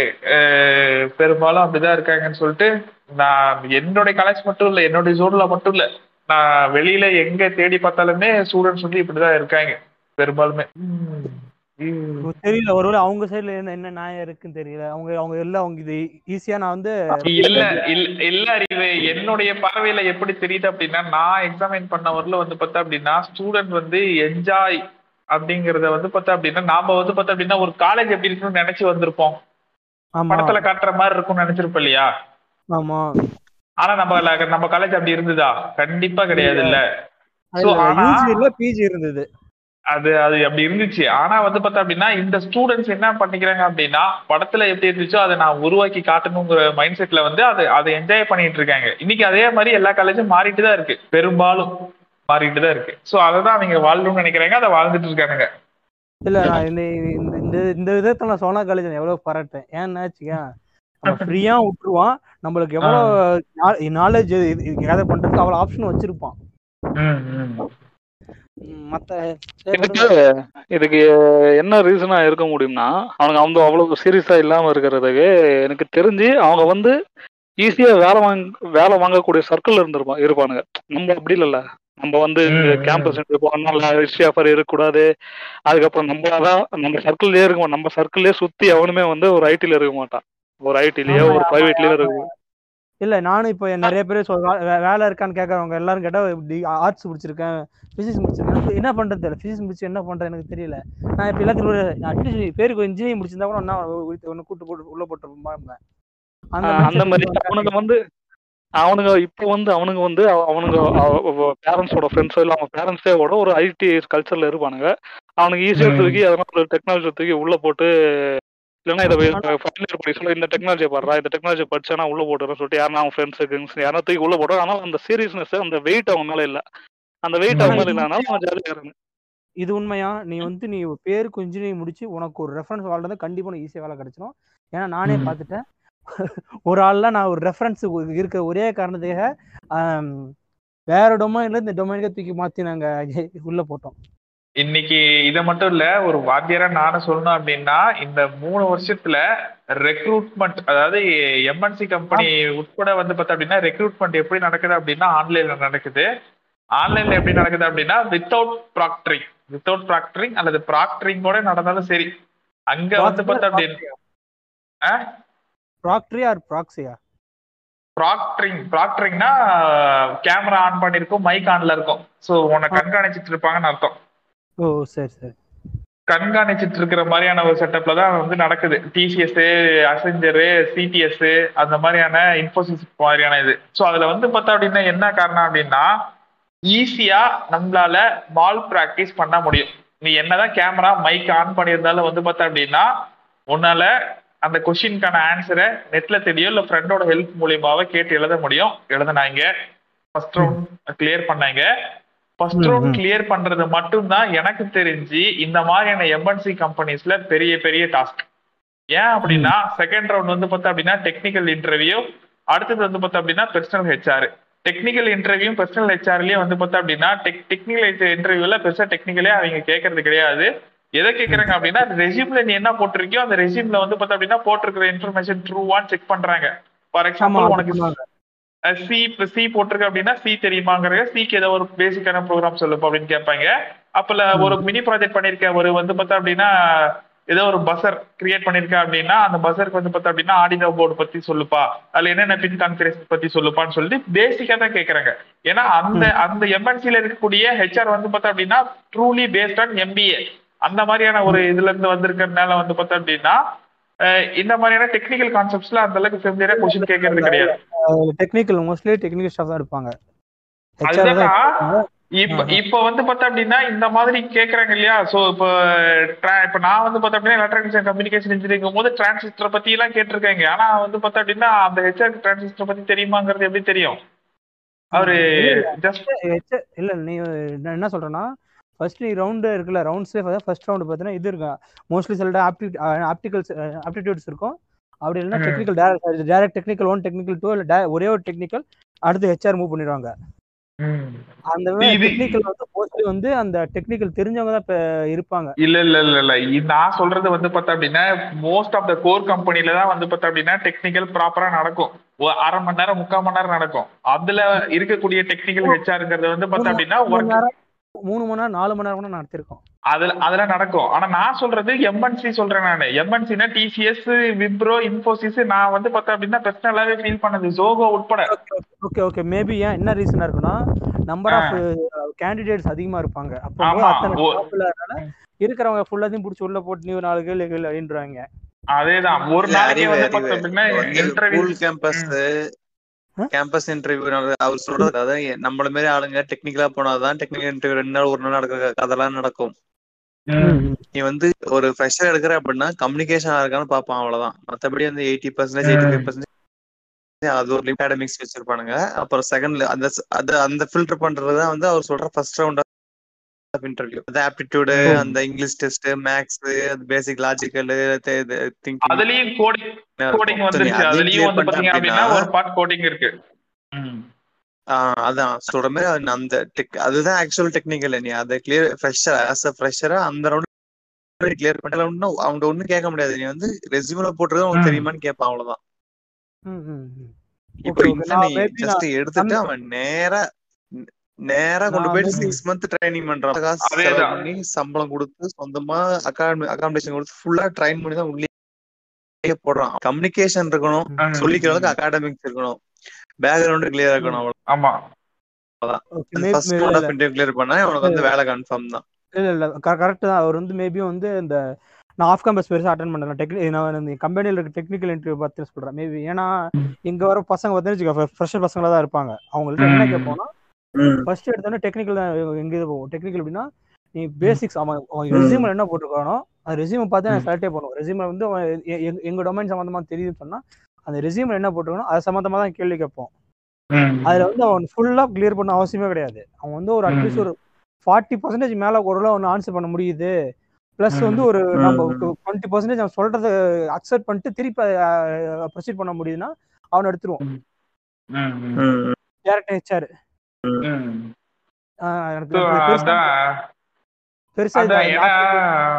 இந்த டைம்ல வந்து பார்த்தா அப்படின்னா அதுதான் நடந்தது. இந்த கடந்த மூணு வருஷத்துல வந்து பார்த்தா அப்படின்னா இன்ஜினியரிங் ஓப்பனா சொல்றேனே ஒரு இருபது அரியர் வச்சிருந்தான். இருபது அரியர் வச்சிருந்து வந்து பார்த்தா அப்படின்னா கொரோனா பேஸ்ல கிளியர் பண்ணான். அவன் வந்து பார்த்தா அப்படின்னா ஒரு நல்ல கம்பெனி எம்என்சில பிளேஸ் ஆனான். எப்படி பிளேஸ் ஆனானா இப்படிதான் பிளேஸ் ஆனான். ஸோ இந்த மாதிரி வந்து பார்த்தா அப்படின்னா ஒரு ஒரு நல்ல ஒரு கம்யூனிகேஷன்ஸ் டெவலப் பண்ணிக்கிட்டான் அப்படின்னா கூட அவனால இப்ப பெரிய எம்என்சில ஒரு நல்ல சேலரிகளை இன்னைக்கு ஒர்க் பண்ண முடியும். ஸோ இது வந்து பார்த்தா அப்படின்னா ஒரு ராங் இன்டர்பிரிட்டேஷனா வந்து பார்த்தா அப்படின்னா வந்து பார்த்தா அப்படின்னா இன்னைக்கு இருக்கிற ஜென்ரேஷனுக்கு தோணிருச்சு.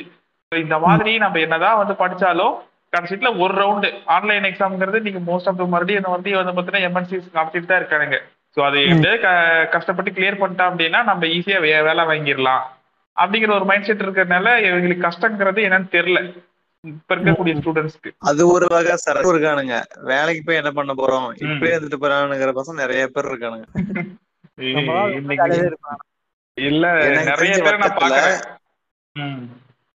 கிளியர் பண்ண இன்ஜினியரிங் கிடையாது ஆர்ட்ஸ் முதல் கொண்டு கிளியர் பண்றானுங்க. ஒருத்தவங்க வேலைக்கு போக மாட்டாங்க சுத்திட்டு இருக்கான். எனக்கு தெரிஞ்ச நாலஞ்சு பசங்க இருக்கானுங்க. கேட்டா. வேலை செய்ய engineering வேலை செய்ய சொல்றாங்க. அப்படி இப்படின்னு சொல்லிட்டு சில்லி ரீசன் சொல்றாங்க. பத்தாயிரம் தான் சம்பளம் தராங்க. அப்படி அப்படி அப்படி. சொல்லிட்டு ஊர்ல போய் சென்னையில இப்படி போய் இருக்க. முடியல. பெங்களூர் வர சொல்றானுங்க. அப்படி இல்ல அப்படி ஏதாவது ஊர்ல சொல்லிட்டு இருக்கானுங்க. இல்ல இல்ல. சிலர் இருப்பாங்க. சில குடும்ப கஷ்டமே தெரியாம பேசிட்டு போனுவே ஆனா சிலருக்கு. எல்லாமே இருக்கும். இருக்கிறனால அவன் கேள்வி அட்லீஸ்ட் அவன் கேள்வி கேட்க ரெடி ஆயிட்டான்ல.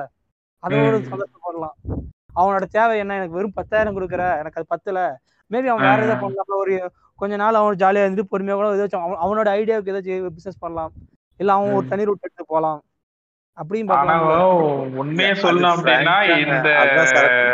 நம்ம ஃபைனல் இயர் படிச்சப்ப நமக்கு நம்ம அதாவது என் பேரண்ட்ஸை விட்டுருங்க ஃபேமிலி பேரண்ட் விட்டுருங்க எனக்கு ஒரு பையன் இருக்குல்ல வேலைக்கு போயிருந்து சொல்லிட்டு அந்த பையன் பசங்க. ஆகாத. பத்துல தான் இருக்கானுங்க உண்மையை சொல்லணும்னா எனக்கு அந்த இந்த இந்த கிட்ல வந்து பார்த்தா அப்படின்னா பேரண்டிங்கிறது ரொம்ப ரொம்ப ரொம்ப கஷ்டம்டா. பேரண்டிங் வந்து பார்த்தா அப்படின்னா ரொம்ப செல்லம் கொடுக்குறாங்க. நான் நிறைய பார்த்துட்டேன். இப்ப அவங்கள வந்து பார்த்தா அப்படின்னா கண்டுக்கிறது இல்ல. லத்தாச்சிக்கா விடுறாங்க. டிசிப்ளின் டிசிப்ளின் ஆஃப் ஸ்டூடெண்ட் வந்து பார்த்தா அப்படின்னா ரொம்ப மோசமா இருக்கு. அது வந்து சொல்ல முடியாத அளவுக்கு கொஞ்சம் மோசமா இருக்கு. ஜி ஜி போதும் ஜி. இல்ல இல்ல இல்ல இல்ல எனக்கு ஒண்ணு பாத்தீங்கன்னா எனக்கு ரொம்ப பியர் பிரஷர் ஏய் கொடுக்க தப்பு போதும்டா. ஏய், இல்லையா? என்ன ரீசன் சொல்லிக்கிறேன் ஒரே வருஷம் நான் என்ன சொல் நான் எதுக்குன்னு சொல்லிடுறேன் சொல்லு. எல்லா ஜென்ரேஷனுமே அதுக்கு அடுத்த ஜென்ரேஷனை குறை சொல்றேன். அந்த பூம்பர் டாக்கு நமக்கு வேணாமே போதுங்க நிறுத்துவோங்க அவங்க எதனா பண்ணுவாங்க. பண்ண விட மாட்டானுங்க. எதனா பண்ணுவானுங்க. நான் நான் என்ன ஃபீல் பண்றேன்னா நான் என்ன ஃபீல் பண்றேன்னா இந்த மாதிரி ஆபீஸ் போயிட்டு வேலை செய்யறது நம்ம ஜென்ரேஷன் அழிஞ்சு போட நினைக்கிறேன். நீ நான் அந்த ஜென்ரேஷன் நம்ம அடுத்த ஜென்ரேஷன் ஆபீஸ் போய் வேலை செய்ய மாட்டாங்க அது மட்டும் எனக்கு தெரிஞ்சிருச்சு. அவனுக்கு எதனா ஒரு ஆர்டர் போ தனி ஸ்கில்ல டெவலப் பண்ணியோ. நாம வாய கொள்ற வேலை செஞ்சுட்டு வந்துட்டு இருக்கிறோம். ஒன்னும் ஒன்னும் பயப்படுறோம். ஆஹ் அவன் நம்மளுக்கு நம்மளுக்கு வேலைக்கோசமே ரெடி பண்ண ப்ராடக்ட் நம்ம. அதனால நம்ம அதை பார்த்து பயப்படுவோம். நம்மளுக்கு இப்போ கொடுக்கப்பட்ட ரெட் சிப் வந்து வேலைன்ற ஒரு சிப்பு மட்டும்தான். அதனால அந்த சிப் எடுத்தா நம்ம வே ஒண்ணுமே இல்லை. ஆனா இப்ப இருக்கிறவங்க அப்படி இல்லை. அவனுக்கு தனியா ஒரு ஸ்கில் டெவலப் பண்றது பாக்குறாங்க தனியா எதனா புதுசா பண்றது பாக்குறாங்க அவனுக்கு வேர்ல்டு லெவல் நாலேஜ் இருக்கு. அவன் அமெரிக்கால என்ன பண்றான் இது என்ன பண்றான்ற நாலேஜ் இருக்கு. அதே மாதிரி இங்க பண்றதுக்கு பாக்குறாங்க யூடியூப் நாம சேனல் இல்ல ஜாலியா கூட அவன் ஜாலியா இருந்துட்டு போறானே. நம்மளுக்கு கிடைக்காத ஜாலியா அவன் ஜா- கிடைச்சிட்டு போட்டுமே. இருந்துட்டு போறான் விடுங்க. இந்த கார்பரேட் டாபிக் கொடுத்து அந்த டாபிக் போகும் பொறாமையும் பட்டு விட்டாரு இவன். இல்லையா உண்மைதான். எல்லாம் ஒரு முடிச்சுட்டு மூணு மாசம் கூட ஆகல. யாரு நம்ம. சூர்யா கூட சூர்யா கம்பேர் பண்ணி எங்க அப்பா திட்டுவாரு. அது அசிங்க அசிங்கமா திட்டுவாரு. சூர்யா எனக்கு கூட வேலைக்கு போயிடும் அவன் சூர்யா வந்து அவன் எத்தனை இருபத்தி ரெண்டு வயசுல இருபத்தி வயசு இருபத்தி ரெண்டு வயசுல வேலைக்கு ஆரம்பிச்சிட்டான். அப்ப எனக்கு இருபத்தாறு வயசு இருபத்தாறு ம். இருபத்தேழு. திட்டுறாரு என்ன பண்றது? இன்னைக்கு அவங்க அப்பா என்ன திட்டுறாரு? அப்பாவுக்கு தான் வேலை மாத்தி மாத்தி விட்டுருங்க அதை. சரி சரி. என்னோட லைஃப்ல அதான் நான் புதுசா வந்து பேப்பர் கரெக்ஷன் எல்லாம் பண்றதுக்கு போனா அந்த ஒரு எக்ஸ்பீரியன்ஸ் நல்லா இருந்தது. அதுக்கப்புறமேட்டு இந்த பிஹெச்டி அப்ளை பண்ணலையா அதுக்கு மறுபடியும் ரொம்ப நாள் கழிச்சு நான் ஒரு ஸ்டூடெண்டா எக்ஸாம் எழுதினேன். பேப்பர் சப்மிட் பண்ணுமே. அதெல்லாம் பண்ணுவீங்க நீங்க ஆமா அது வந்து மூணு வருஷம் கழிச்சு தான் மூணு வருஷத்துக்கு இதுதான் இப்ப வந்து ஒரு செமஸ்டர் எக்ஸாம் எழுதணும் ஃபர்ஸ்ட்? பிஹெச்டி முடிச்சு டாக்டர்னு போட்டுக்கலாம்யா. பிஹெச்டி முடிச்சு டாக்டர் போட்டுக்கலாம்டா ஆமாடா. அப்புறம் வந்து ஒரு சில ஆளுங்க வந்து டாக்டர்னா எங்க டாக்டரால ஊசி போட முடியும் இந்த டாக்டரால ஊசி போட முடியுமா? அவங்களால அப்படின்னு கேட்பானுங்களே உங்க தலைவரால் ஊசி போட முடியுமான்னு கேட்பாரு பரவாயில்லையா? இன்ஜினியரிங்னது நான் இன்ஜினியரிங் படிச்சவங்க மட்டும்தான் டாக்டரா ஆக முடியும் இன்ஜினியராக இருக்க முடியும். ஆனா டாக்டரால இன்ஜினியர் ஆகவே முடியாதா? இல்லையா? ஆகலையா? இல்லைங்க. இந்த படம் பாத்தீங்களா? இந்த லிங்குசாமி ஒரு படம் தானே போலீஸ் ஆயிட்டு டாக்டர் ஆவானா? இல்ல டாக்டர் ஆயிட்டு போலீஸ் ஆவானா? என்ன படம் அது? அந்த புல்லட் சாங் வருமையா என்ன படம் அது? படம் பாக்கலச்சு அந்த படம் பாக்கல அந்த படம் பாக்கல.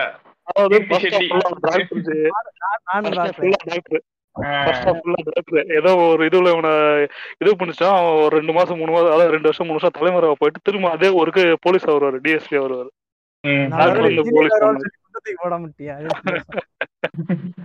நான் எது கேட்டேன்னா சரத்துட்ட நான் வந்து இப்போ. வருத்தப்படுறேன் இப்போ வந்து இப்போ ஒரு இந்த ஐஐடி என்ஐடி இது மாதிரி டயர் ஒன் யூனிவர்சிட்டியில் படிச்சு வந்தவங்கலாம் ரொம்ப. பேசிக்லாம் இந்த சர்க்கியூட் சம்மந்தம் ரொம்ப அட்வான்ஸ் ரொம்ப நிறைய நாலேஜ் இருக்கு நான் ம். ஒருத்தர் நம்ம ஒழுங்கா நம்ம யூஜியில் படிச்சிருந்தா இந்த நிலம் உங்களுக்கு வந்திருக்குமா அப்படிங்கிற மாதிரி இருக்கும் அதான் இப்போ இருக்க பசங்க அந்த பயம் இந்த பயம் இருக்கா இல்லையான்னு தெரிஞ்சு கேட்டேன் நான்.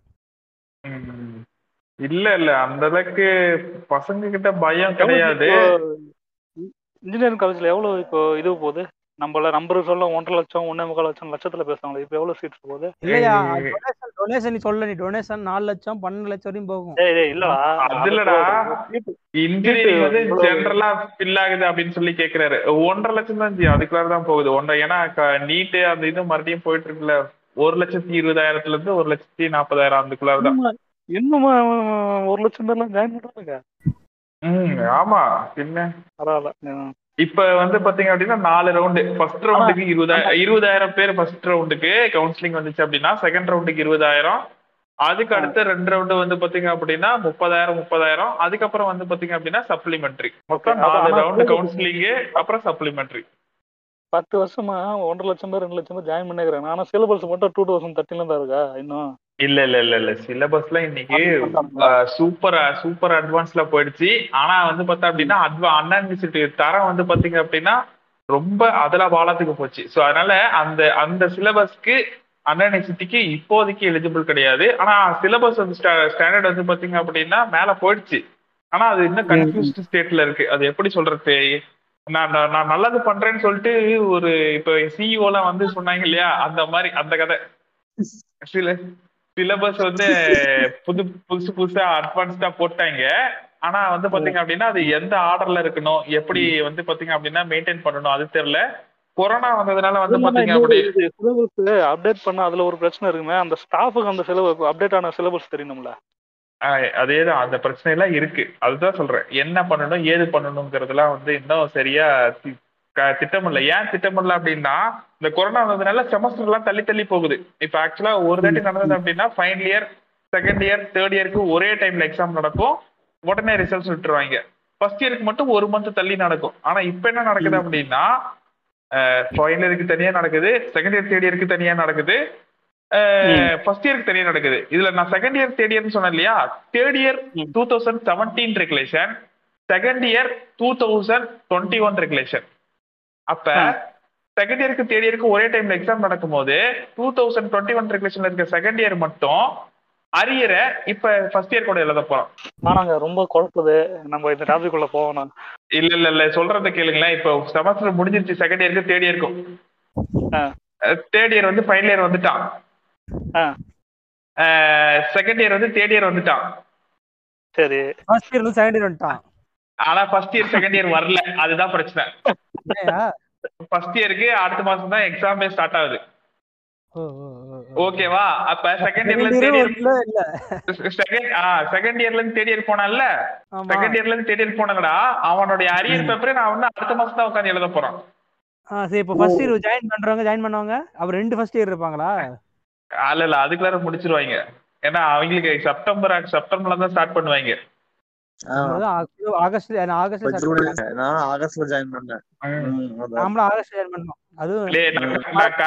செப்டம்பர் ஏய் செப்டம்பர் அஞ்சு பாத பூஜையோட ஸ்டார்ட் பண்ணாங்க. எனக்கு ஃபர்ஸ்ட் நாள் பாவையில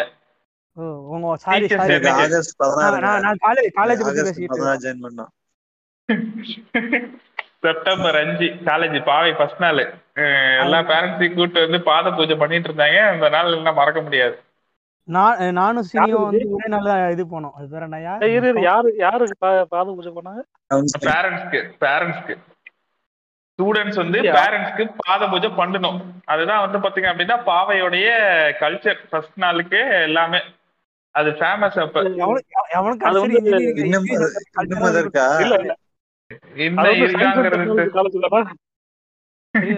சயின்ஸ் அண்ட் டெக்னாலஜி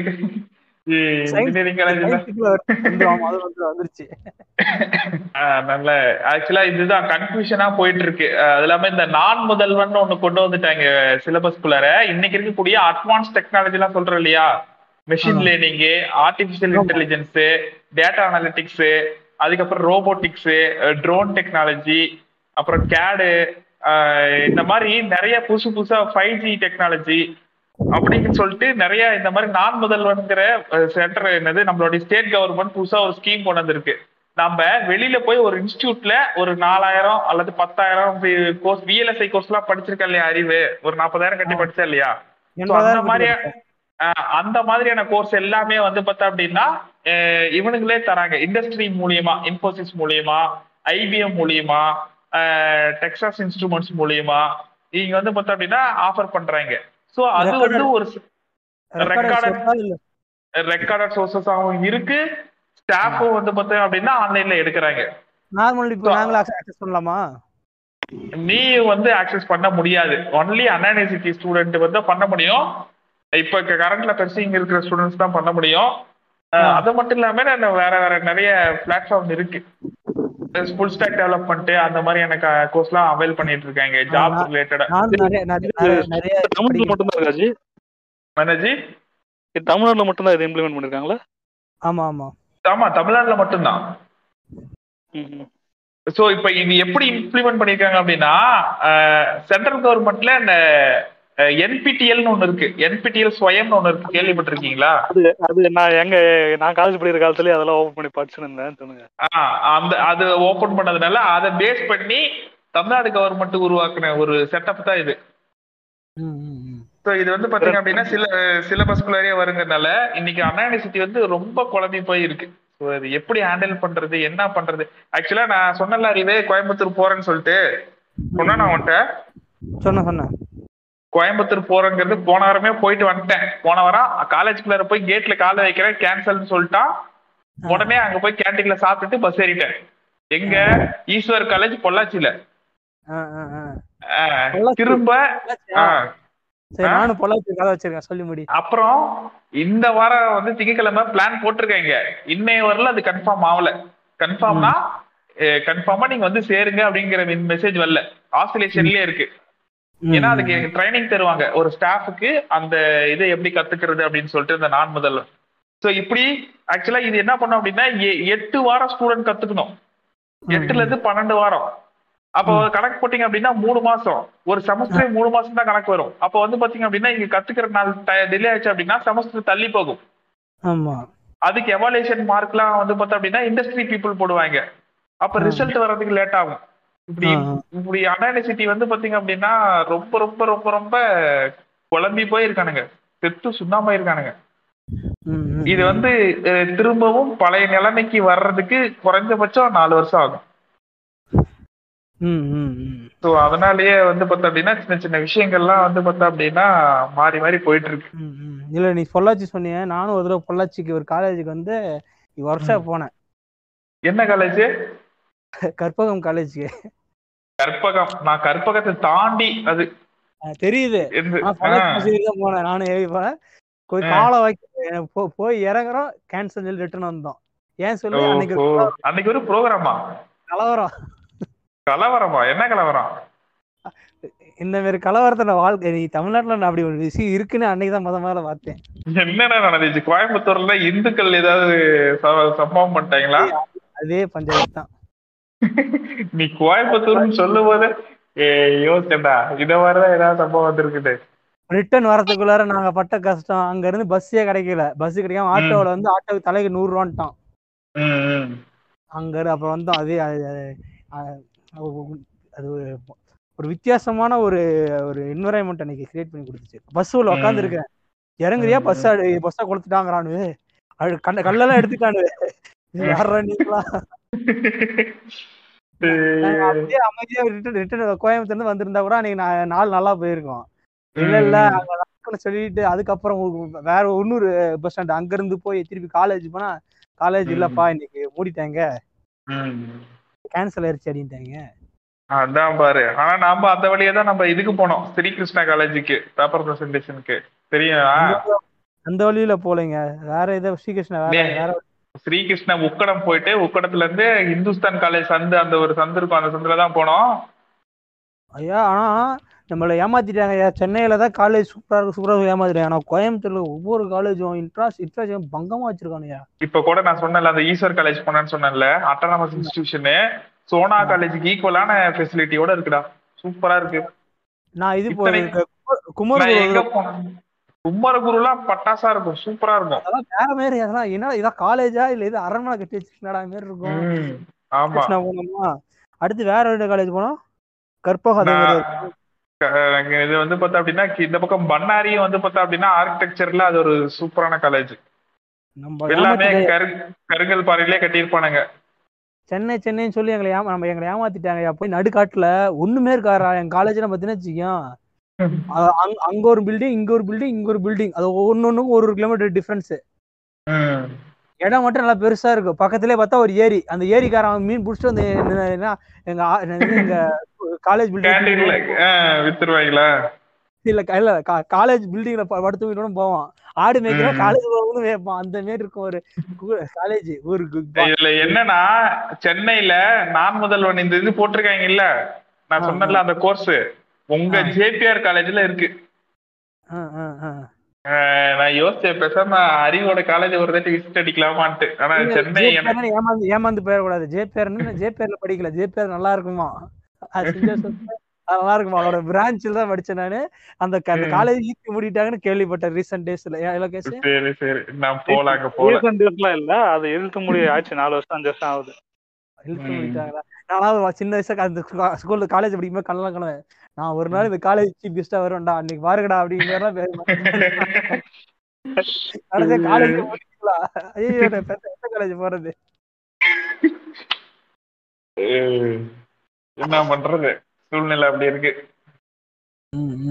எனக்கு அப்படிதான் போச்சு. இந்த இந்த இது இந்த ஒரு ஒரு மாசம் வந்து பார்த்தா அப்படின்னா ரொம்ப என்கேஜிங்கா போச்சு. வழக்கமான வேலையா இருந்தாலும் எனக்கு மூச்சு விடுறது கூட டைம் கிடைக்கல. ரொம்ப ப்ரெஷரா ஹெக்டிக்கா கொஞ்சம் படிச்சேன். நான் ரொம்ப நாள் கழிச்சு நான் செமஸ்டருக்கு படிச்சேன் டே எழுத முடியல. மூணு மணி நேரம். கையெல்லாம் வலிக்குது. ஆ நான் அதை நினைச்சு பார்த்தா லைட்டா பயமா இருக்கு செமஸ்டர் எக்ஸாம் எழுத நினைச்சாலே. இப்படி தான் திருப்பி படிக்கிறீங்க என்ன பண்றது? எழுதிதான் ஆகணும். ரெண்டு பேப்பர் தான் எழுதினேன் செமஸ்டருக்கு ஆக்சுவலா நாலு பேப்பர் எழுதணும். ரெண்டு பேப்பர் தான் எழுதினேன். அடுத்த செமஸ்டருக்கு நான் ரெண்டு பேப்பர் எழுதிக்கிறேன்ட்டு சசினி தூங்கிட்டானா? இருக்காரு.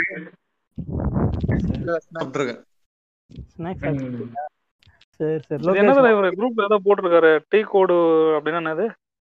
டீ கோடு போறோம். குரூப்ல ஒரு திருச்செங்கோடு திருச்செங்கோடு போறாரு திருச்செங்கோடு. எனக்கு கோடா? தெரியல, எனக்கு தெரியல. கேட் எங்கேயோ போறன் போட்டிருந்தாரு. சரி போயிட்டு வாப்பா இது திருச்செங்கோடுன்னா எங்க வருது அது? திருச்செங்கோடு இந்த பக்கம் சங்ககிரி பக்கம். சங்ககிரி ஈரோடு.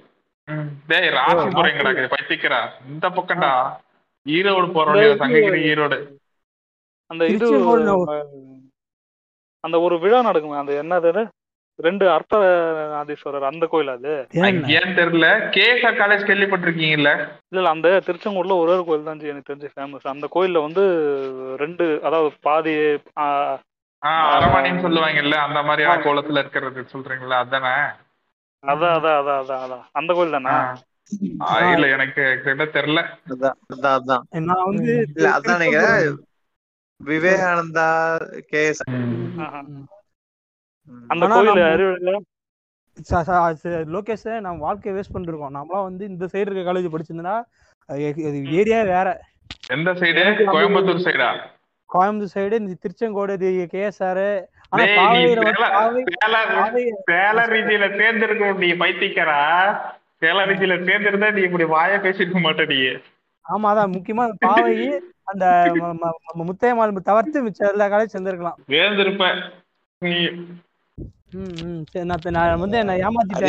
இல்ல ஆனா எனக்கு வந்து ரொம்ப நாள் ஒரு டவுட் எனக்கு அந்த அந்த கொங்கு ரீஜன்ல எனக்கு ஒரு வித்தியாசமான ஒரு என்வரன்மெண்ட் எனக்கு ஃபீல் ஆகுது எனக்கு. நான் கொங்குல இது படிச்சேன். லெவன்த் டுவெல்த் அங்கே தான் படிச்சேன்.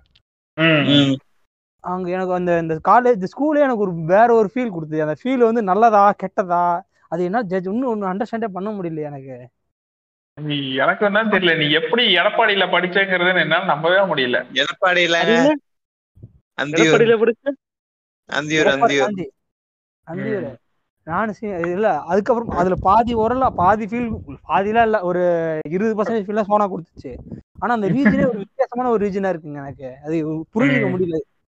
அது வந்து ஒரு பண்ண பண்ண மாரி நடத்துறாங்களா? இல்ல வந்து ஒரு ஒரு அந்த இருங்க அதை ஒரு நாள் இது பண்றேன் பிரேக் டவுன் பண்றேன். அது என்னதான் இதுல பிரச்சனை பிரேக் டவுன் அது அங்க ஒரு. அது ஒரு இண்டஸ்ட்ரியல் ஏரியா மாதிரி அது ஒரு எஜுகேஷனல் ஏரியா எந்த பக்கம் ஆமா எல்லாத்தையும் இங்க வந்து செட் ஆஃப். ரூல்ஸ் அப்படின்னா அது ஒரு புரோட்டோகால் அந்த புரோட்டோகாலை ஃபாலோ பண்ணிட்டு இருக்காங்க. நீயே இதே இதே சொல்றல நீ அஸ்தம்பட்டி அந்த அழகாபுரம் அந்த ரீஜன்ல இருக்கக்கூடிய ஸ்கூல்ஸ் அஞ்சு ரோடு இருக்கு இல்லையா? ஏற்காடு அடிவாரம் அந்த பக்கம் இருக்கு இல்லையா? நம்ம இவரு நம்ம விக்னேஷ் விக்னேஷ்காந்த் ஸ்கூல் பையன் நினைச்சிருப்பான். அந்த ஸ்கூல் சொல்றீங்களா? விக்னேஷ் காந்தா.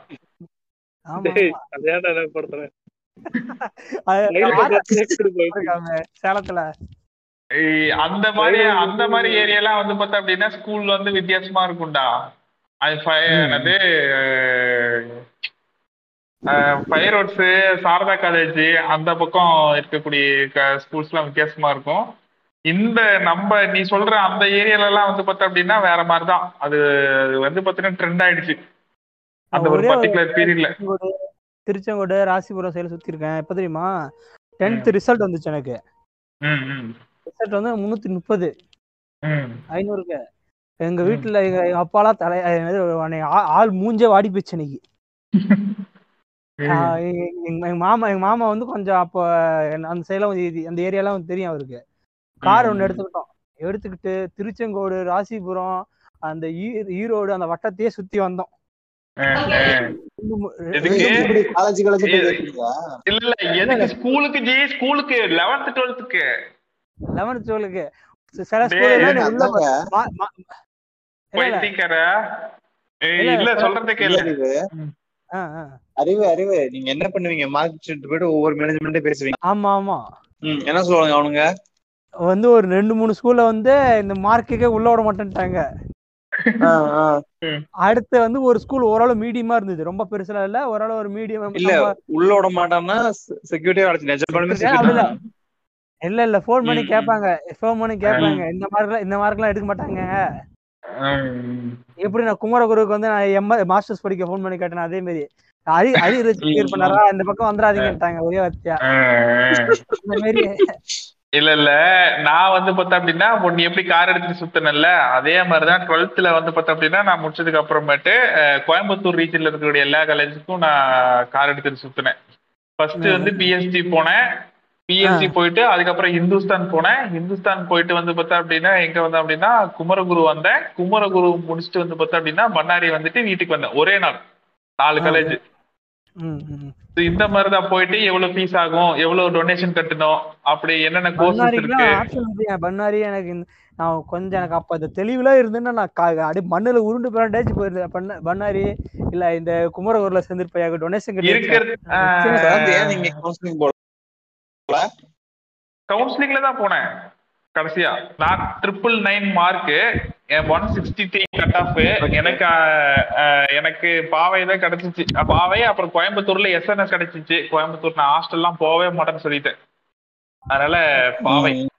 பாவை கிடைச்சது நான்- அப்புறம் ரிஜிஸ்டர் பண்ணி ஏரியா நானும் சீனியும் வந்து ஒரே மார்க்கு ஒண்ணா போகணும்.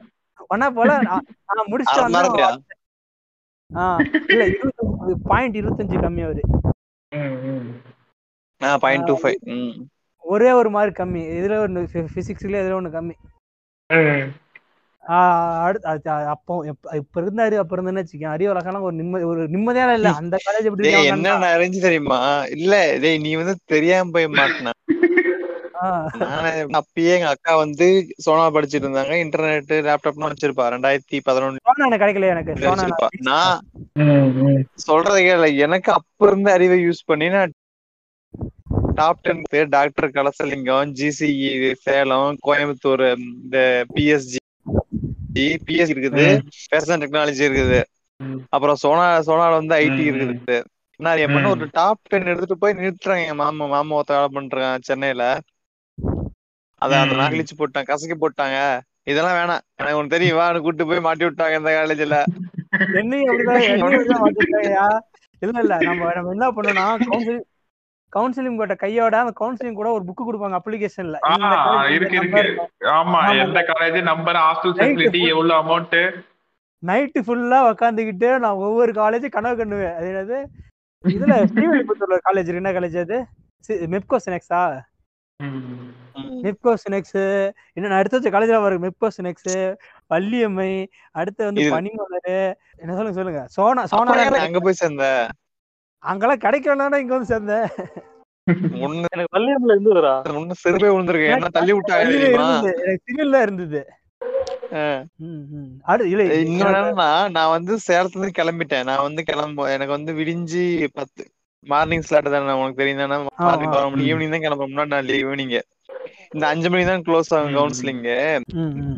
அது என்னன்னா நான் ஒரு மூணு மூன்றரை கிளம்பிட்டோம் சேலம்ல இருந்து. எவ்வளவு எந்த அளவுக்கு எனக்கு ஆர்வம் பஸ் ஸ்டாண்ட் ரீச் ஆன அப்புறம் அஞ்சு மணிக்கு மேல ஆயிடுச்சு. எங்க அப்பா பஸ் ஸ்டாப்ல உட்கார வச்சுட்டு பஸ் ஸ்டாப்ல இருந்து பக்கத்துல ப்ரௌசிங் பத்து ரூபாய் என்னமோ கொடுத்துட்டு list of college list of group அத வந்து அப்டேட் பண்றேன். இந்த காலேஜ்ல வந்து இன்னும் முப்பது சீட் இருக்குது இன்னும் மூணு சீட் இருக்குது இன்னும் நாலு சீட் சொல்லிட்டு நான் ரொம்ப கனவோட போறாங்க.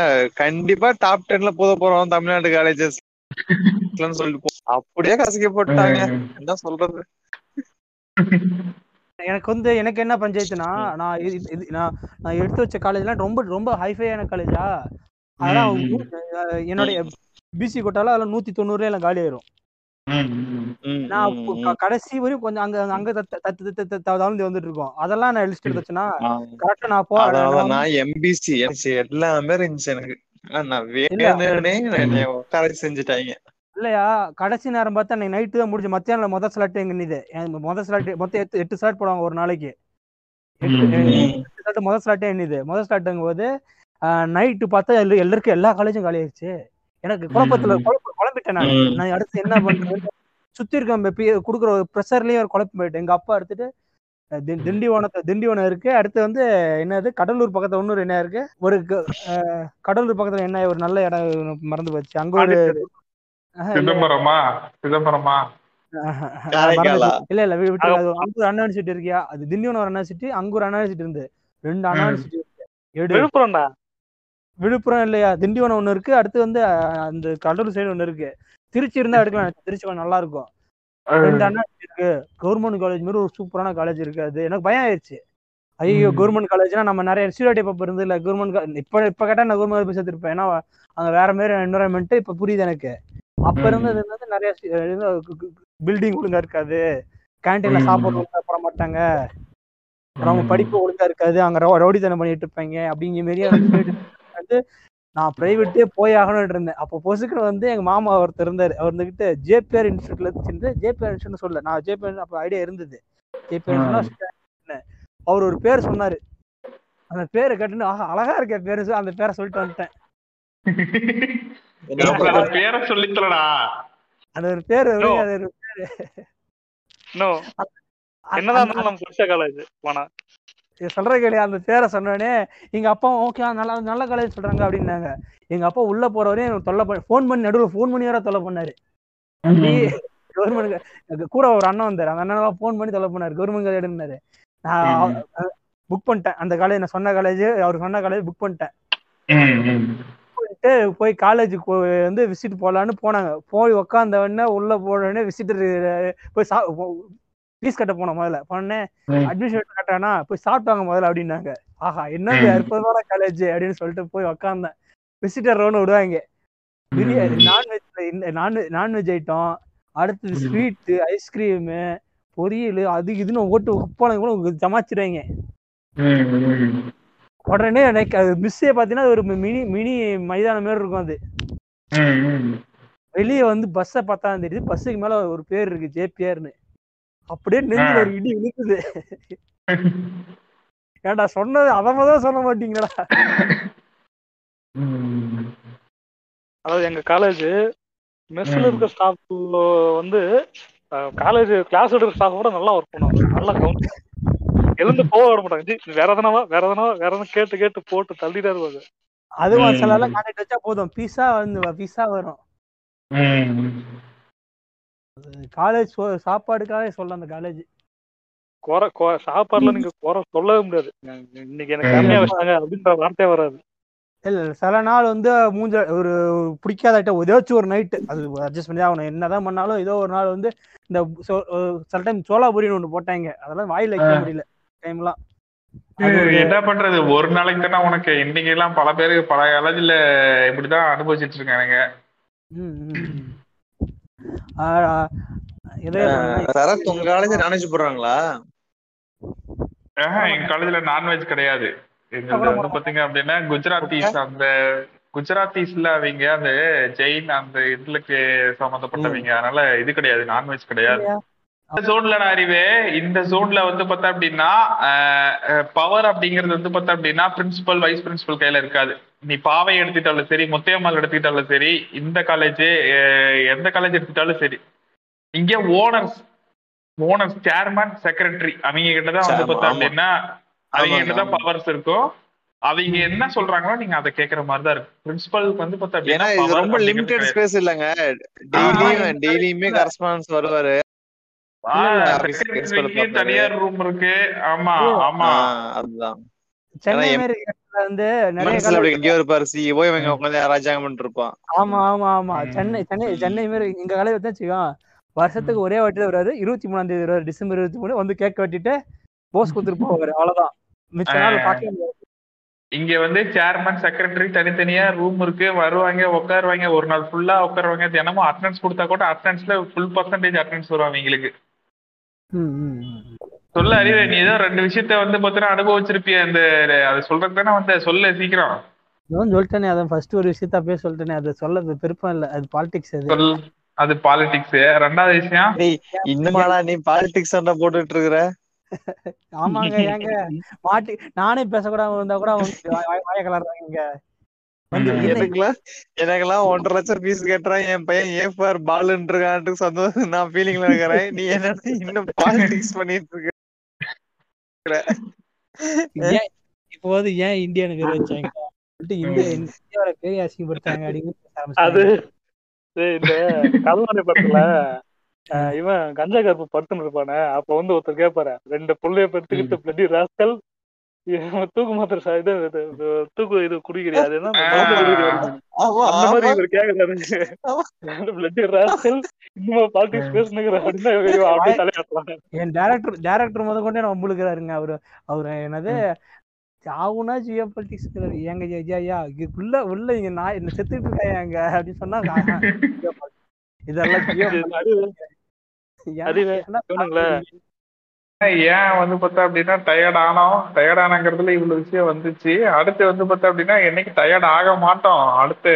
அதெல்லாம் கஷ்டம். அடிக்கடி கேப் அறிவு? சொல்லு. இந்த கேப்ல நருட்டோ பார்க்க ஆரம்பிச்சாங்க நான் நருட்டோ பார்க்க ஆரம்பிச்சிட்டியா? நான் ஒன் பீஸ் பார்க்கலாம் ஆரம்பிச்சேன். நானும் நிறைய கேப்ல அது கொஞ்சம் நல்லா இருக்கு. படங்க படங்க என்னது அரசியலை கான்சென்ட் பண்றது படத்து பக்கம் கான்சென்ட் பண்றது. நருட்டோவே சூப்பரா இருக்குது.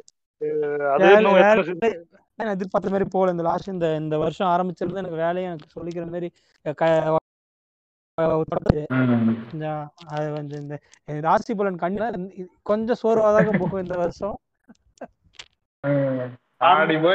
வந்தா அப்படி இவருதான் முற்போக்கு பாருங்க மக்களே இவருதான் முற்போக்கு முற்போக்கு பேசுறவரு. ஆடி போய் ஆவணி வந்தா எல்லாம் டாப் ஆயிரும் முற்போக்குதாங்க பேச வந்து ஜாதகத்தை வந்து சயின்ஸ்ல ஆட் பண்ணிட்டாங்க. என்னங்க நீங்க எங்க வந்துட்டு இருக்கீங்க? பாட்காஸ்ட் லிங்க் போட்டுவிட அறிவு. அஸ்ட்ராலஜியா அஸ்ட்ராலஜி ஓ லீடா ஐயா ஐயா ஐயா. அது அவரோட நம்பிக்கை எங்களோட நம்பிக்கை கிடையாது. எனக்கு எனக்கு இவர் இருந்தால மாரிமுத்து அடையாக தான். எனவே ஜோசியக்காரங்க தான் இந்த நாட்டை பின்னோக்கி நான் முழுமையா ஒத்துக்கிறேன். என்- வீட்டுல இருக்க அத்தனை பிரச்சனைக்காரும் ஜோசியக்காரங்க தான். ஏன்னா நாங்க அப்பா எங்க அப்பா மாதிரி ஒரு ஜோசியம் பார்க்க ஆள் உலகத்திலே பார்க்க ஆள் இருக்காங்கடா இருக்காங்கடா. போட்டி வச்சுக்கலாம்டா. வச்சுக்கலாம்டா. எங்க வீட்டுக்கு வர சரத் ஒரு டவுட் அவரவே சரத் எனக்கு வந்து அஞ்சாவதுல இருந்து பன்னெண்டாவது வரைக்கும் ஏழரை நடந்துச்சு. ஆமா. சரிங்களா? எனக்கு நடக்கும்போது வீட்டுல ஏகப்பட்ட பிரச்சனை. ஈவன் டெத் கூட போச்சு. நேட பிரச்சனை பங்காளி பிரச்சனை கை கால் உடையிறது அது இதுன்னு அதுக்கப்புறம் ஆட்டோமேட்டிக்கா கொஞ்சம் ரெக்கவர் ஆயிடுச்சு. லாஸ்ட் ஒரு டுவெல் இயர்ஸ்ல நல்லாவே இருக்கிறோம். அது எனக்கு இன்னமும் புரிஞ்ச எனக்கு சுத்தமான ஜாதகத்து மேல நம்பிக்கை இல்லை. ஆனா எனக்கு அந்த ஒரு விஷயம் புரிய மாட்டேன் அந்த பர்டிகுலர் பீரியட் மட்டும் அவ்வளோ ஒஸ்டா இருந்துச்சு. அப்புறம் எப்படி ஆட்டோமேட்டிக்கா ரெக்கவர் ஆச்சுன்னு புரிய மாட்டேங்க இல்ல இல்ல இல்ல. அப்படிலாம் இல்லையா? நான் நான் எக்ஸாம் நான் எக்ஸாம் கொடுக்குறேன். என் வாழ்க்கையில நிறைய சனி எப்போனா எனக்கு வந்து இப்போ நான் கரெக்டா யூஜி முடிக்கிறதுல இருந்து இப்போ நான் டுவெல்த்து யூஜி முடிக்கிறது தான் என்னுடைய ஏழரை சனி இருந்தது. நான் லெவன்த் டுவெல்த்து நான் சந்தோஷமா தான் இருந்தேன். நான் வந்து படிப்புலயும் சரி ஓரளவு நான் ஜாலியா இருந்தும் சரி நான் சந்தோஷமா இருந்தேன். நான் யூஜிலாம் லெவலே கிடையாது. என்ஜாய் மட்டும் பண்ணிட்டு இருந்தேன். முடிச்ச அப்புறம் தான் நான் அறிய வச்சு வருத்தப்பட்டேன். ஆனா ஏழரை ம். நாட்டை முடிய பெருசா சொல்லிக்கிற மாதிரி பெரிய பிரச்சனை வந்தது இல்ல ஆனா அது முடிச்ச அப்போ கரெக்டா முடியிற அன்னைக்கு மட்டும் எங்க அப்பா போய் போட்டு வந்து அன்னைக்கு தான் விழுந்தேன். அன்னைக்கு ஒரு- விழுல ரூம்ல ஒரு சண்டை வந்துச்சு. போனு போச்சு. அதுக்கப்புறம் தான் என் வாழ்க்கையில ப்ரெஷர் மேல ப்ரெஷர் அடுத்த ஒன்றரை வருஷம் ரெண்டு வருஷம் என் தலையில ரொம்ப ரொம்ப அதுக்கப்புறம் தான் எனக்கு.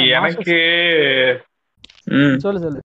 ஆஹ் இதான் எனக்கும் வந்து பாத்தீங்கன்னா நீ எப்படி சொன்னியோ அதே மாதிரிதான். ஏன்னா டூ தௌசண்ட் ஃபிஃப்டீன் அந்த நான் டிகிரி வந்து முடிக்கிறேன். டிகிரி முடிக்கும் போதெல்லாம் வந்து ஏழ்ரூவா எனக்கு வேலை கிடைக்காது. அப்படி இப்படின்னு சொன்னா ஆ ஓகே. அந்த பீரியட்லாம் கஷ்டத்தை அனுபவிச்சிருக்கேன். ஆனா நான் அப்ப இருக்கிறத விட எனக்கு ஆக்சுவலா இப்ப ஏழரை முடிஞ்சிருச்சு. ஜனவரியோட முடிஞ்சிருச்சு. இந்த ஆறு மாசம் எனக்கு உண்மையிலேயே ரொம்ப ரொம்ப கஷ்டமா இருக்கு. என்னால வந்து பார்த்தா அப்படின்னா இன்னைக்கு என் பேங்க் அக்கௌண்ட்ல வந்து பார்த்தா அப்படின்னா ஐநூறு ரூபா தான் இருக்கு. ஐநூறு ரூபா தான் இருக்கு. என்கிட்ட எந்த மாசமுமே ஐநூறு ரூபாய்க்கு வந்ததே கிடையாது. குறைஞ்சபட்சம் ஒரு மூவாயிரம் ரூபாயாவது வச்சிருப்பேன் அக்கௌண்ட்ல இன்னைக்கு நான் வந்து அதான் ப்ரெஷர் மேல ஒர்க் ப்ரெஷரு அப்புறம் பிஹெச்சி அப்ளை பண்ணி அந்த அமௌண்ட்டு வீட்ல கொஞ்சம் பிரச்சனைன்னு சொல்லிட்டு எனக்கு ஏகப்பட்ட பிரச்சனை வந்துட்டு இருக்குது. ஆனா ஏழரை முடிஞ்சிருச்சு. முடிஞ்சதுக்கு அப்புறம் ஜாலியா இருப்பேன்னு சொன்னானுங்க. இந்த நாலு மாசம் தான் இருக்கிறதுல ரொம்ப கஷ்டமா போயிட்டு இருக்கு. இல்ல அதுக்கப்புறம் நான் யூஜி சேர்ற வரையுமே வாழ்க்கை அப்படிதான் போயிட்டு இருந்தது. அதெல்லாம் அப்படிலாம் இல்லையா? அதெல்லாம் ஒரு நான் இதுவரையும் எல்லாருக்கும் நடக்கிறது தான் முப்பது வருஷம் முப்பது வருஷம் இல்ல இல்ல முப்பது வருஷம் இருந்திருக்கேன். முப்பது வருஷம் போயிடுச்சு எனக்கு. இந்த முப்பது வருஷம் இந்த வருஷம் மட்டும் நாசமா போச்சு அப்படி இல்ல. அப் அண்ட் டவுன் க- கஷ்டமும் வருது சந்தோஷமும் அப்பப்போ வருது. வருது. எனக்கு தனித்தனியான பிரிச்சு எல்லாம் பார்க்க தெரியல. இத்தனை இந்த இதனாலதான் இப்படி வருது. எனக்கு புரியல நார்மலா எனக்கு எனக்கு ஒன்றும் நார்மலா தான் தெரியுது. இப்ப எனக்கு ஒரு மாதிரியா இருக்கா? அப்செட்டா இருக்கா? மென்டல் ப்ரெஷரா இருக்குதா?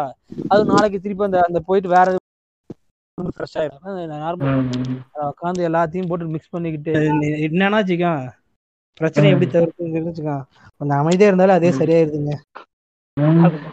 அது எனக்கு ரொம்ப வருஷம் ரொம்ப நாட்களுக்கு முன்னாடி தெரிஞ்சது. இந்த அது இது இதுல இந்த ராமர் வேஷம் போட்டு வருவாங்க சொல்லதெல்லாம் உண்மை மாதிரி. அவங்க அந்த. மேடம் மாதிரி. அதுல ஒரு இன்டர்வியூ கொடுப்பான். அதாவது வீட்டுக்குள்ள ஒரு கணவன் மனைக்குள்ள பிரச்சனை வர்றது சாதாரணம் தான் அது அதுவா விட்டு அதுவே சரியாயிடும். ஆனா அதை நாங்க சும்மா விட மாட்டோம். அதை கூட்டு வந்து பஞ்சாயத்து வச்சு அதே மாதிரிதான். அது அதுவா விட்டு சும்மா இருக்கும். நம்ம தான் அதை சரி பண்றோம்னு போய் எதனா பண்ணி ஆஹ் இன்னொரு கட்டத்துக்கு எடுத்து போயிடுவோம். அது கம்முன்னு அது பக்கத்துல அது கூட இருந்தாலே அது ஒரு கட்டத்துல அதுவே சரியாயிருது அது வந்து நான் டீலர் சொல்ல புரிஞ்சுது. நான் ஒரு இந்தியா கம்பெனில டீலர் இருந்தேன் ஒரு ரெண்டு வருஷம் இருந்தேன். பெரிய பெரிய பிரச்சனைலாம் வரும். நானும் அந்த பிரச்சனையை தீக்கிற கேட்கறேன்னு அதை தூக்கி வேற ஒருத்த மேல பிரச்சனை போட்டு இது பண்றேன் ஏன்டா பண்ணலாம் திட்டி கிட்டி பார்த்தா அவனுக்கு அடுத்த தடவை அவனுக்கு வந்து திட்டனால நூறு பிரச்சனை கொண்டு வராங்க அதனால என்ன பண்ண பிரச்சனை வந்துச்சா? அதை நம்ம எவனுக்கும் இது பண்ணா நம்ம எப்படி சால்வ் பண்றது? சால்வ் பண்றதுக்கு என்ன வழி மட்டும் யோசிச்சாலே யோசிச்சா மட்டும் போதும். அதுக்கான வழி எங்க இருந்தா வருது? எவனா வந்து அதை அவனே ரெடி பண்ணு. சிலதெல்லாம் வந்து நான் மாட்டு கம்முன்னு விட்டுருவேன். நாளைக்கு எஸ்பெக்ட் எனக்கு தெரியாது. ஐ லெவல் எஸ்பெக்ட் வந்து தெரிஞ்சவனுக்கு நீ தூங்கிடும் காலைல இருந்து பார்த்தா அது சார் அது ரெடி ஆச்சுன்னு அவனுங்களா ஃபோன் பண்ணி சொல்லுவானுங்க. இந்த மாதிரிலாம் நடந்திருக்கு. ஒரு நாள் காலைல இருந்து சாயங்காலம் பார்ப்பேன். அது ஒண்ணுமே தெரியாது. மக்கள் அதுவா சரியாகும். அது நடக்கிறது ஆமா அது வந்து நம்ம அதுக்கு முன்னாடி உட்காந்து ஏன் இப்படி ஆச்சு? ஏன் அப்படி ஆச்சு? அதுக்கு ஆன காரணத்தை நோண்டி அவனை போய் ஏன் அப்படி பண்ண? அப்படி பண்ண? கேட்கறதுல பிரயோஜனமே இல்லை. ஆயிடுச்சு. இதுக்கப்புறம் என்ன பண்றதுன்னு யோசிச்சாலே இப்ப எனக்கு தெரிஞ்சு எல்லா எல்லாமே முடிஞ்சிருது. ஆனா அது பிராக்டிக்கலா கொண்டு வரதுக்கு கொஞ்சம் இஷ்யூ கொஞ்சம் பிரச்சனைகள் இருக்கு. கொஞ்சம் கொஞ்சமா தான் கொண்டு வர முடியுது. இல்ல இது- நான் ரீசெண்டா ஒரு பிரச்சனை. என்ன பிரச்சனைனா நம்ம இம்பார்ட்டன்ஸ் சில விஷயத்துக்கு சின்ன விஷயம் கூட விட்டுரும். ஃபார் எக்ஸாம்பிள் எங்க அம்மா அப்பா எங்க அம்மா வந்து மாடு மாடு வச்சிருக்கோன்னு அவங்க மாட்டால புரியல. சரி ஓகே பழைய காமெடிகள் தவிர்த்திருக்கலாம். இல்ல, சரி, இல்ல அவங்க மாடு ஒன்று வச்சிருக்காங்க. அது பால் ஊத்தினா பால் ஊத்துறது பாதி காசு அது தீவனத்துக்கே போயிடும் தீவனம் விற்கிற ரேட்டு ஆயிரத்தி எட்நூறுவா தீவனம் விற்கிது ஒரு வருஷம் ஒரு மாசத்துக்கு மினிமம் ஒரு மூட்டை வாங்க வேண்டியதா இருக்குது. அது மாசம் பால் ஊத்துறதே மேக்சிமம் வந்து பாத்தீங்கன்னா ஒரு ஆறாயிரம். ஆறாயிரம் இல்ல மா- அது ரொம்ப அதிகம். இனி ஸ்டேஜ்ல போக போக போக நாலாயிரத்துல வந்துடும் நாலாயிரம் மூவாயிரம் அப்படி வந்துடும் அந்த நேரத்துல ஒண்ணுமே லாபம் கிடையாது. என் போனா எங்க அம்மா இருந்துகிட்டு அரிசி அரிசி அரிசி அரைச்சிட்டு அரிசி அரைச்சிட்டு வா சொசரி அரிசி அரைச்சிட்டு வாம்பாங்க. நான் இந்த தடவை போய் பண்ணல. நானும் சத்தம் போட்டு விட்டேன். இந்த இந்த மாடு மேய்க்கிற என்ன வரப்போகுது? நீ உன் உடம்ப தான் வேஸ்ட் பண்ணிக்கிட்டு இருக்கிற. நிம்மதியா உட்காந்துக்கு அப்படின்னு. அது இருந்துகிட்டு அவர் சொல்லியிருக்கேன். எங்க அண்ணனை வந்து இப்போ ரீசெண்ட் டேஸா கண்டுக்கிறது இல்லையாட்டுக்கு. எங்க அப்பா பல வருஷம் திட்டிட்டு இருக்காரு. அவங்க என்ன பண்ணாங்க ஒரு வருஷம் இது பண்றாங்க. என்னது என்னது? ரிமூவ் பண்றாங்க. ஃபர்ஸ்ட் எங்க அப்பா திட்டினாரா? எங்க அப்பாட்ட இந்த மாடு சம்மந்தம் பேச பேசுறதே விட்டுட்டாங்க. அடுத்து எங்க அம்மா எங்க அண்ணன்ட்ட. அடுத்து இப்ப நான் இதுமாதிரி சொல்லிட்டு வந்தனால என்ன அவங்க அவங்களே தலையை தூக்கிட்டு போய் அரெஸ்ட் வந்திருக்காங்க. இப்ப அரெஸ்ட் வந்துட்டாங்க. இப்ப ஒரு தடவை போயிட்டு வந்துட்டாங்கல்ல இனிமே பல வாட்டி சொல்லி காட்டுவாங்க அதுவே பிரச்சனையா மாறும் நாளைக்கு. அதனால அடுத்தவங்க அது அது முக்கிய ஒரு ஒரு ஒரு குண்டூசி விஷயமா இருந்தாலும் சரி அதை பண்ணி கொடுத்துரும். அது பண்ணி கொடுத்துட்டு அந்த பிரச்சனை வராது. ஒரு பிரச்சனையை தவிர்த்தரலாம். இப்படி ஒரு வேறு பிரச்சனை தவிர்க்கலாம். பெருசா இல்லையோ அவங்களுக்கு அது இம்பார்ட்டன்ட் அது நம்மளுக்கு இம்பார்ட்டன்ட் இல்லையா பார்க்க கூடாது. அததான் நான் எங்க அப்பா கிட்டே நானும் சொன்னேன். வயசாச்சுல இதுக்கப்புறம் அந்த வேலைலாம் பார்க்காதோம்னா அது கோவம் வந்து எக்ஸ்ட்ரா செய்யறாரு இப்போ. நீ என்ன சொல்றது? நான் செய்வேன் அப்படின்னு எக்ஸ்ட்ரா சொல்றது எக்ஸ்ட்ரா செய்யறாரு இப்போ அந்த மோகனில ஒரு அவங்களுக்கு ஒரு சின்ன வேலை தான். வந்து போய் அந்த இது அரெஸ்ட் வர்றது அந்த அவங்களுக்கு லாபமே இல்லை. அதுக்கு அது ஒரு இதே இல்லை. மாசத்துக்கு ஒரு மேக்ஸிமம் ஒரு ஆயிரம் ரூபாய் கைக்கு நிற்கும் அதுக்கு. மேக்ஸிமம் ஆயிரம் ஆயிரத்தி ஐநூறு ரூபாய் நிற்கும் நான் அந்த காசை நான் கூட கொடுக்குறேன் அப்படிங்கிற மாதிரி கூட சொல்லலாம் நம்ம. ம். ஆனா அது வந்து அது பெரிய பிரச்சனையை போய் உண்டாக்கி நிற்கும் அது அவங்களுக்கு என்னத்தே விட்டுரு அது அந்த ஆயிரம் இருந்தாலும் அவங்க சம்பாதிச்சாதான் வேணுமாங்க அவங்க?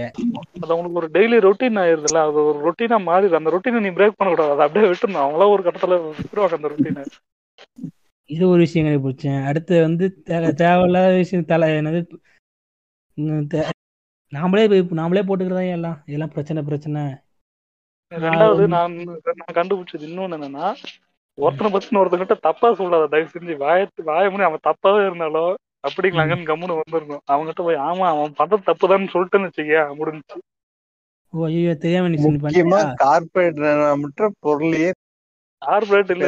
பேசக்கூடாது. இல்ல. இன்னைக்குதான் இதை நான் பார்த்துட்டு இருந்தேன். இது வரையும் பண்ண மாட்டேன் இன்னைக்குதான் இதை பண்ணேன்.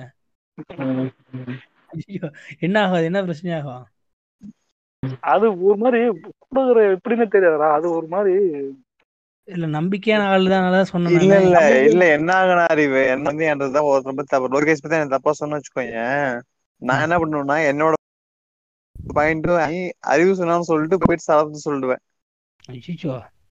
அது அப்படியே போயிட்டு அப்படியே போயிட்டு இருக்கோம் சொன்னா, சொன்னா. இல்ல இத்தனை வருஷம் நீ நான் வந்து சொன்னது பேச வந்து மாட்டேன். இவங்க என்ன சரி கேட்டுக்குவேன். அவங்க என்ன சொன்னாலும் கேட்டுக்குவேன் இவங்க இப்படி சொன்னாங்க அவங்கள்ட்ட சொல்ல மாட்டேன் அவங்க இப்படி சொன்னாங்கன்னா இவரை பத்தி அவர்கிட்ட தப்பா பேச மாட்டேன் அவரை பத்தி ஒரு தப்பா பேச மாட்டேன். இன்னைக்கு கொஞ்சம் கொஞ்சம் நான்சிங்கா போயிருச்சு. ஆமா ஆமா. நீ சொன்ன ஒரு பண்ணுங்க நீங்க அதுக்கு அதுக்கு நீ தலையை மட்டும் ஆட்டு வந்துடணும் நீ தேவையில்லாம அங்க போய் டேரா கூட கூடாது அவனுக்கு ஆப்போசிட்டா ஐயோ ஆட்டியா சரி, விடு. இன்னைக்கு பண்ணது இன்னைக்கே ஆ? இன்னைக்கு பண்ணது இன்னைக்கு உனக்கு விஷயம் தெரிஞ்சது. அதோட இதுக்கப்புறம் நாளைக்கு போய் கண்டினியூ பண்ண ஆரம்பி இப்போ இது ஸ்டார்டிங் போயிட்டு நாளைக்கு அதே பாயிண்ட் வச்சு அவர் கண்டினியூ பண்ண ஆரம்பிப்பாரு. இன்கேஸ் அவருக்கு வந்து ஒருத்தர் மேல வன்மம் இருக்கு. அதை வந்து யாருக்குன்னா கொட்டி அவனு உங்கள்கிட்ட வருவாரு. ஆமா ஆரம்பிச்சு விட்டாரு. நீங்க இன்னைக்கு. கண்டினியூ பண்ண ஆரம்பிச்சேன்னா அதே விஷயத்த நாளைக்கு கண்டினியூ பண்ண ஆரம்பிச்சு அப்படியே ஒரு கட்டத்துல போய் ஒரு கட்டத்துல போய் என்ன ஆகும்? அவங்க ரெண்டு பேரும் இஷ்யூ ரிசால்வ் ஆயிடும். ஒரு கட்டத்துல. இஷ்யூ ரிசால்வ் ஆச்சுன்னா அப்போ வந்து நீ அவங்க ரெண்டு பேரும் டார்கெட் ஆயிடுவ. அவன் வந்து இப்ப என்ன தெரியுமா தெரியுமா என்ன தெரியுமா சொன்னா உன்னை பத்தின்னு சொல்லிட்டு.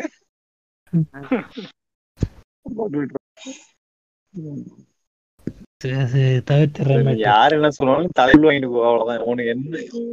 அறவே பிடிக்காது. ஹண்ட்ரட் பர்சன்ட் பிடிக்காதவன நீ லோகேஷ்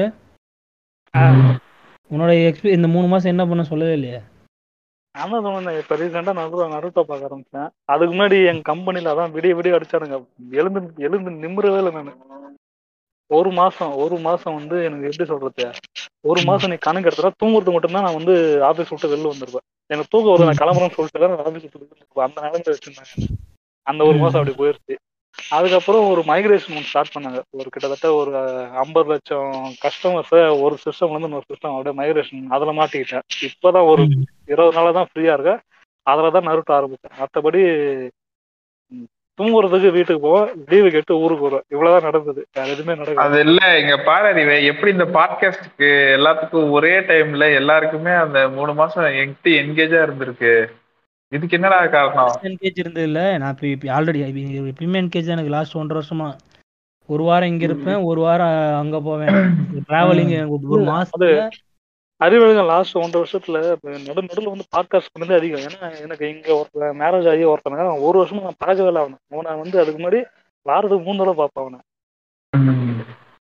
அவன் வந்து ஒரு. வருஷமா கோகுல் தான். நம்ம கோகுல் தான். தெரியல எல்லாரும் அவன் யாரோ நினைச்சு பேசுகிறேன் அவனை மொத்தமா வந்து அந்த ஒரு வருஷத்துல நான் அவங்ககிட்ட ஃபோன் கான்வர்சேஷனே முப்பது முப்பது நிமிஷம் தான் பேசிருப்பேன் ஒரு வருஷத்துல.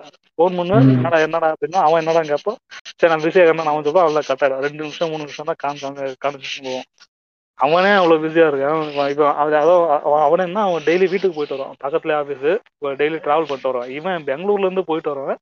அவன் நடுவில் வந்து பாட்காஸ்ட் பண்ணுறதே பெரிய விஷயம். அதனால அவன் எங்கேஜா தான் இருக்குப்பான் ஒரு வருஷத்துல அது எதுவும் அது இந்த ஒரு மாசத்துக்கு மினிமம் மூணு வாட்டிச்சு வீட்டுக்கு போயிடுவேன். கரெக்டா எத்தனை? ஒன்பது மணி நேரம் டிராவல் பத்து மணி நேரம் டிராவல் கூட வச்சுக்கலாம். கரெக்டா தான். அங்க இங்க அழைச்சலோட சேர்த்து.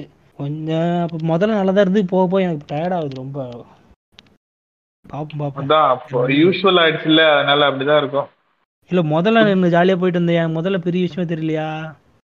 இப்பதான் ஒரு மாதிரியா இருக்கு. இப்பதான் ரொம்ப டயர்ட் ஆகுது. இப்பதான் ரொம்ப ஒரு மலப்பா இருக்கு. என்னடா ஊருக்கு போகணும்? அப்படின்னு மாதிரி இருக்கேன்.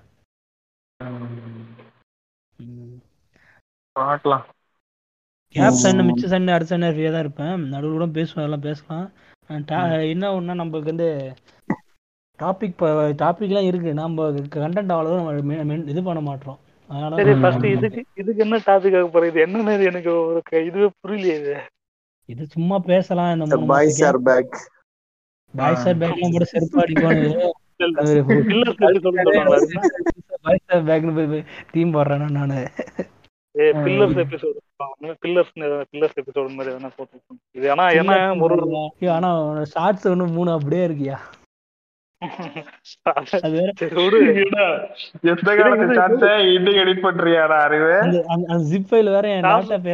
திருப்பி போய் ஓபன் பண்ணி தேடினையா எல்லா சனிக்கிழமை வச்சுக்கலாம் என்னது? சனிக்கிழமை வச்சுக்கலாம் அது இனிமேட்டு போட்டா அது அவுட் ஆஃப் ட்ரெண்ட் ட்ரெண்ட் அது. அது அது இல்ல. ஷார்ட்ஸ் ஒன்னும் ரீசெண்டா ஒன்று ரீசெண்டா ஒரு எக்ஸ்பீரியன்ஸ் பண்ணிருக்காராம். சொல்லு சொல்லு என்ன அதையும் சொல்லு. அது வர அது இப்ப டயர்ட் கண்ணுல எரியுதா தூக்கம் வருதா? தூக்கம் வருதா? அதுக்குள்ள என்னடா என்னடா தூக்கம்? டேய் காலைல ஆறரை மணிக்கு வந்துட்டேன் நானு? ஆறரை மணிக்கு நினைச்சா திருப்பி ஆறு மணிக்கு தூங்கிக்கலாம் அதெல்லாம். நான் லீவ் தானே. ஏய் எனக்கு முடிச்சு விட்ற டேய் நாளைக்கு நானே போகணும். என்ன எங்க போகணும் இன்னும் அரை மணி நேரம் இருக்கு. டிக்கெட் விளையாடுறதுக்கா? ஆமா ஜி. டோர்னமெண்ட் ஆர்கனைஸ் பண்றோம் நாங்க. ஓ அது அப்ப நீங்க போட்டுதான் போட்டோ ஸ்டார்ட் பண்றதுக்கா. நான் கூட முடிச்சிட்டீங்கன்னு நினைச்சேன்பா. இது என்னது எங்க காலேஜ்ல நாளைக்கு கிராஜுவேஷன் டே அதுக்கே நான் லீவ் போட்டேன் ஃபங்க்ஷனுக்கு எவ்வளோ தில்லு இருக்கணும் உங்களுக்கு. இது நான் இதை இன்னொன்று இன்னொரு மேட்ரு சொல்ல நினைச்சேன் அது இந்த ஒரு காண்டு தான் ரீசெண்ட் டேஸ்ல நான் நாடகம் அதிகம் பார்க்க ஆரம்பிச்சிட்டேன். நாடகம்னா நான் தனியால பார்க்க மாட்டேன். எங்க வீட்டுக்காரம்மா கூட தான் பார்க்கறது. வேற வழி இல்ல. அது பார்த்தாக வேண்டிய கட்டாயத்து சூழ்நிலை தள்ளப்பட்டேன் ஆல்ரெடி சொல்லிட்டேன். அது போன எபிசோட்ல பேசியிருப்பேன். நான் என்ன நாடகம் பார்க்குறேன்? எந்தெந்த நாடகம் நல்லா இருக்கு? பாக்கியலட்சுமிக்கு ஃபேன் ஆயிட்டேன். நான் பாக்கியலட்சுமி கோபிக்கு நான் ஃபேன் ஆயிட்டேன். நானும் எங்க. பாட்டி எங்க பாட்டி வந்து ஊர்ல இருந்து வந்தது அப்படின்னா நானும் பாக்குறேன்டா அது வரிசையா டைமிங் வச்சுட்டு சேனல் மாத்தி மட்டும் விடு- மாத்தி மாத்தி அப்ப விடுவல்ல அப்ப வந்து பார்த்தா அப்படின்னா நானும் பார்ப்பேன் சன் டிவில வந்து பார்த்தா அப்படின்னா சுந்தரி பார்ப்பாங்க வானத்தை போல பார்ப்பாங்க அதுக்கப்புறமேட்டு பாக்கியலட்சுமி பார்ப்பாங்க பாக்கியலட்சுமி முடிஞ்சதுக்கு அப்புறமேட்டு வந்து பார்த்தா அப்படின்னா அந்த பாண்டியன் ஸ்டோர்ஸ் பாண்டியன் ஸ்டோர் முடிஞ்சதுக்கு அப்புறம் இங்க வந்தா அப்படின்னா இப்ப எதிர்நீச்சல்.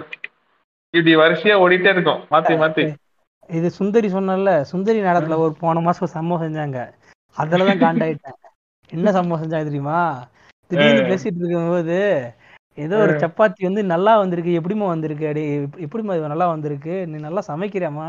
அப்படிமாங்க திடீர்னு அந்த பொண்ணு பையில இருந்து ஆசீர்வாத சப்பாத்தி ஏதோ ஒண்ணு எடுத்து காட்டி இது இதனாலதான் நல்லா சமைக்கிருக்கிறேன். உடனே அக்கறது பொண்ணு வந்து இது நல்லா இருக்குமா? க- என்ன இதுதோ கேட்கும் அதோட ஸ்பெசிபிகேஷன் கேட்கும் உடனே எக்ஸ்பிளைன் பண்ணிட்டு இருக்கோம். என்னடா இது? டி- விளம்பரம் நடுவுல விட்டு விளம்பரம் போடுவீங்க. யூடியூப் புதுசா யூடியூப் யூடியூபுக்குள்ளார வரும்ல அது மாதிரி வருது.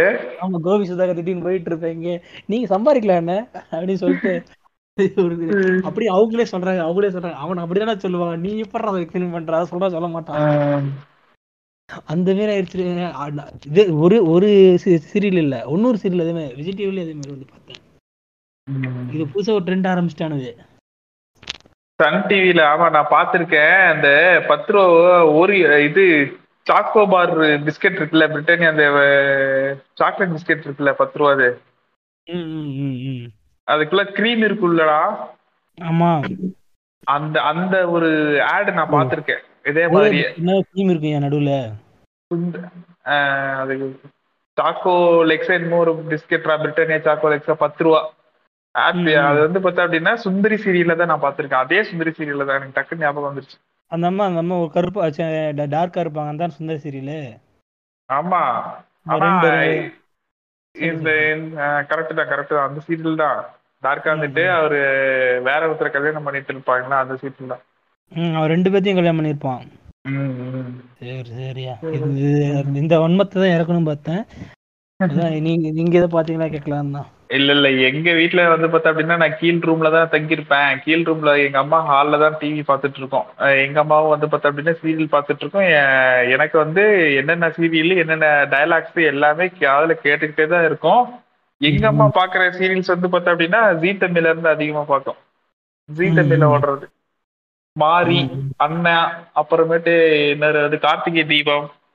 அதுக்கப்புறம் அப்புறம் மீனாட்சி பொண்ணுங்க அதுக்கப்புறம் எதிர்நீச்சல் எனக்கு எல்லாமே வரிசையா தெரியும். என்னென்ன டைம் ஸ்லாட்ல என்னென்ன இருக்குது. இப்ப சொன்னதெல்லாம் டைம் ஸ்லாட் வரிசையா வருதுன்னு அர்த்தம்.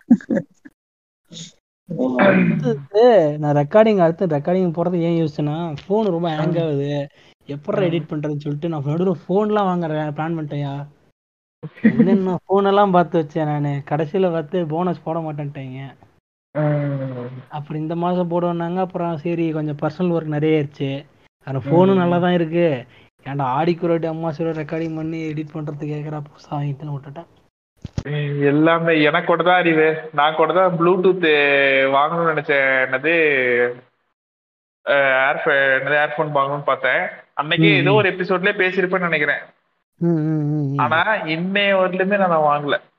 இப்பயுமே நான் வாங்கல. வாங்கணும்னு தோணல காசு ஏன் அதுக்கு தனியா ஆயிரத்தி அறுநூறு ரூபாய் செலவு பண்ணணும்னு தோணுது. இப்ப வரலுமே Oppo இல்லைன்னா? வந்து நெக் பேண்டு எதுவுமே நான் பார்க்கவே இல்லை எனக்கு விட்டுட்டேன் நான் இப்ப பக்கத்துல பச பசங்கிட்ட தான் இன்னைக்கு ஒரு நாள் குர்றா எனக்கு ரெக்கார்டிங் இருக்குதான்னு வாங்கி போட்டு வந்தேன் பேசி முடிச்சுட்டு காலையில கொண்டு போய் கொடுத்துருவேன் ஒரு இந்த காலத்துல நெ- என்னது ஹெட்ஃபோன் இல்லைன்னு சொல்றியா சாக்காரு நான் இல்ல அறிவு நான் வந்து பார்த்தேன் அப்படின்னா யூஜி இல்ல சோனா காலேஜ் படிக்கும் போதெல்லாம் அவ்வளோ சாங்ஸ் கேட்பேன். நைட்டு எங்க டிராவல் அப்படின்னா. ஆனா இந்த ரெண்டு வருஷமா நான் வந்து பாட்டே கேட்கல. பாட்டு கேட்கறதே விட்டுட்டேன்னு நினைக்கிறேன். அந்த அளவுக்கு இதா இருக்கு. எனக்கு Headphone பாட்டு பாட்டு. கேட்குற இன்ட்ரெஸ்டா வர மாட்டேதியா ஒரு இன்ஸ்டாகிராம் வந்துட்டு இருந்தா அந்த பாட்டை வர பாட்டை ஃபுல்லா அடி அடின்னு அடிச்சிடறானுயா அதுக்கப்புறம் அந்த பாட்டை தனியாக கேட்க எனக்கு இன்ட்ரெஸ்ட் வர மாட்டேது வர அதான் நான் ஹெட்ஃபோன் ஹெட்ஃபோனே நான் யூஸ் பண்றதே இல்லை எனக்கு அந்த பழக்கமே போயிடுச்சு நான் அப்படியே பாட்டு கேட்குறேன்னா ஸ்பாட்டிஃபைல போய் அந்த லேட்டஸ்ட் ஹிட்ஸில் அந்த. பாட்டை ஒன்று கேட்குறத கேட்டுவிட்டு திருப்பி வந்து நான் என் பழைய என்னுடைய இது கூ கூகுள் ப்ளே கூகுள் ப்ளேவே கட் பண்ணி அவன் யூடியூப் ப்ளேன்னு விட்டான். அது பழைய ஆ. வெர்ஷனை டவுன்லோட் பண்ணி வச்சு நான் கேட்டுட்டு இருக்கேன் என் பாட்டோட லோக்கல் ஸ்டோரேஜ் இருக்க பாட்டெல்லாம். அதே மாதிரி எனக்கு காலம் கடந்த காலத்துல கிரிக்கெட் கத்துக்கணும்னு ஆசை வந்திருக்கு சார். கிரிக்கெட் ஆடணும்னு ஆசையா இருக்கு. கிரிக்கெட் எனக்கு ஃபுட்பால் இருக்குது அங்க காலேஜ் படிக்கும்போது ஹாஸ்டல்ல இருக்கும்போது பசங்க கெஞ்சிக்கிட்டு விளையாடவும் தெரியாது விளையாட இன்ட்ரெஸ்டும் கிடையாது. இப்போ ஒரு ஒரு. ஆறு மாசம் ஒரு விளையாட டைம் இருந்தா பரவாயில்லையா ஆள் இருந்தா பரவாயில்லன்னு தோணிக்கிட்டே இருக்கு ஆனா டைம் டைம் இருக்குது ஆனா ஆளுங்க யாருமே மீன்ஸ் ஒரு சின்ன பசங்க கூட விளையாடுற மாதிரி எனக்கு தெரியல எல்லாம் ப்ரொஃபஷனலா விளையாண்டு இருக்கானுங்க. நான் போய் தெரியாது பால் போட தெரியாது த்ரோ கூட அடிக்க தெரியாது. அது கூட பிரச்சனை. அவனை கூட சமாளிச்சிடலாம். அவங்க சரத் பேர் ஒரு ஆள் இருப்பான். என்ன பண்ணுவான்னா சொல்லுவ நினைச்சேன் நீ ஹாஸ்டலுக்குள்ளார விளையாண்ட விளையாண்ட பார்த்துட்டு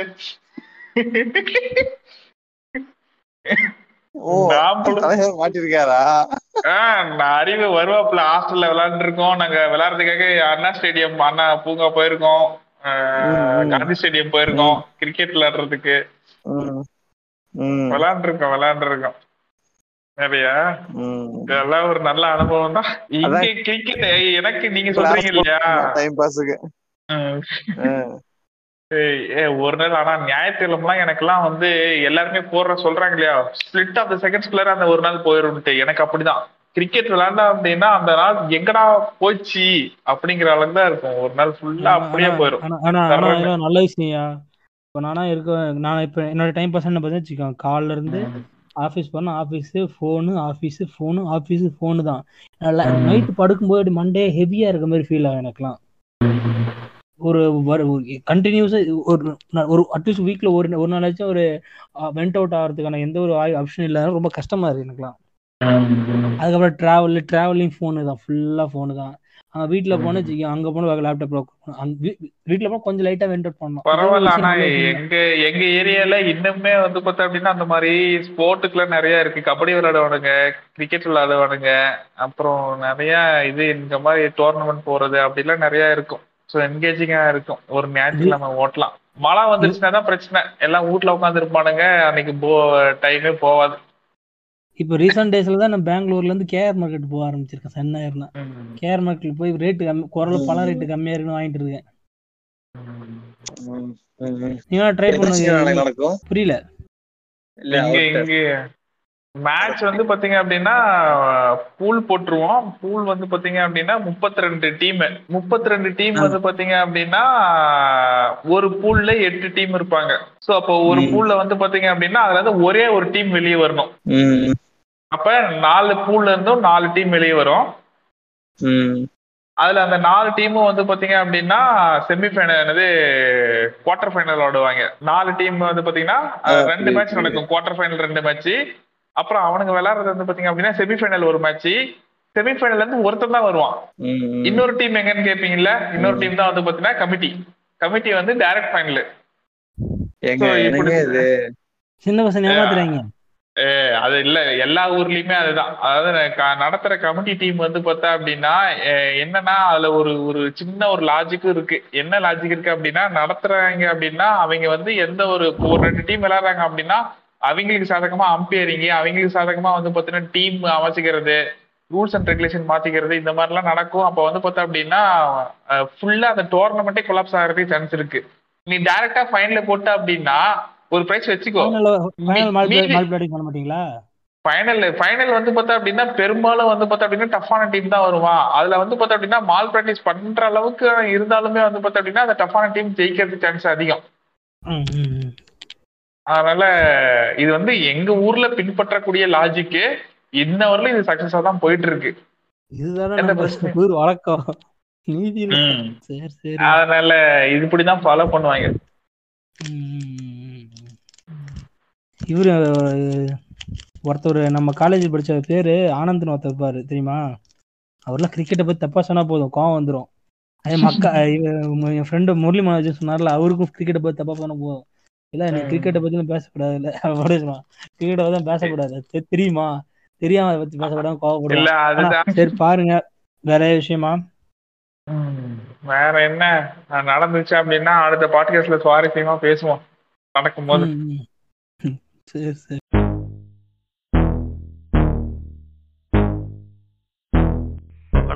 இது உங்கள் daddy daddy no daddy podcast வழங்குவோர் அறிவு மற்றும் ஆதரவற்ற நண்பர்கள்.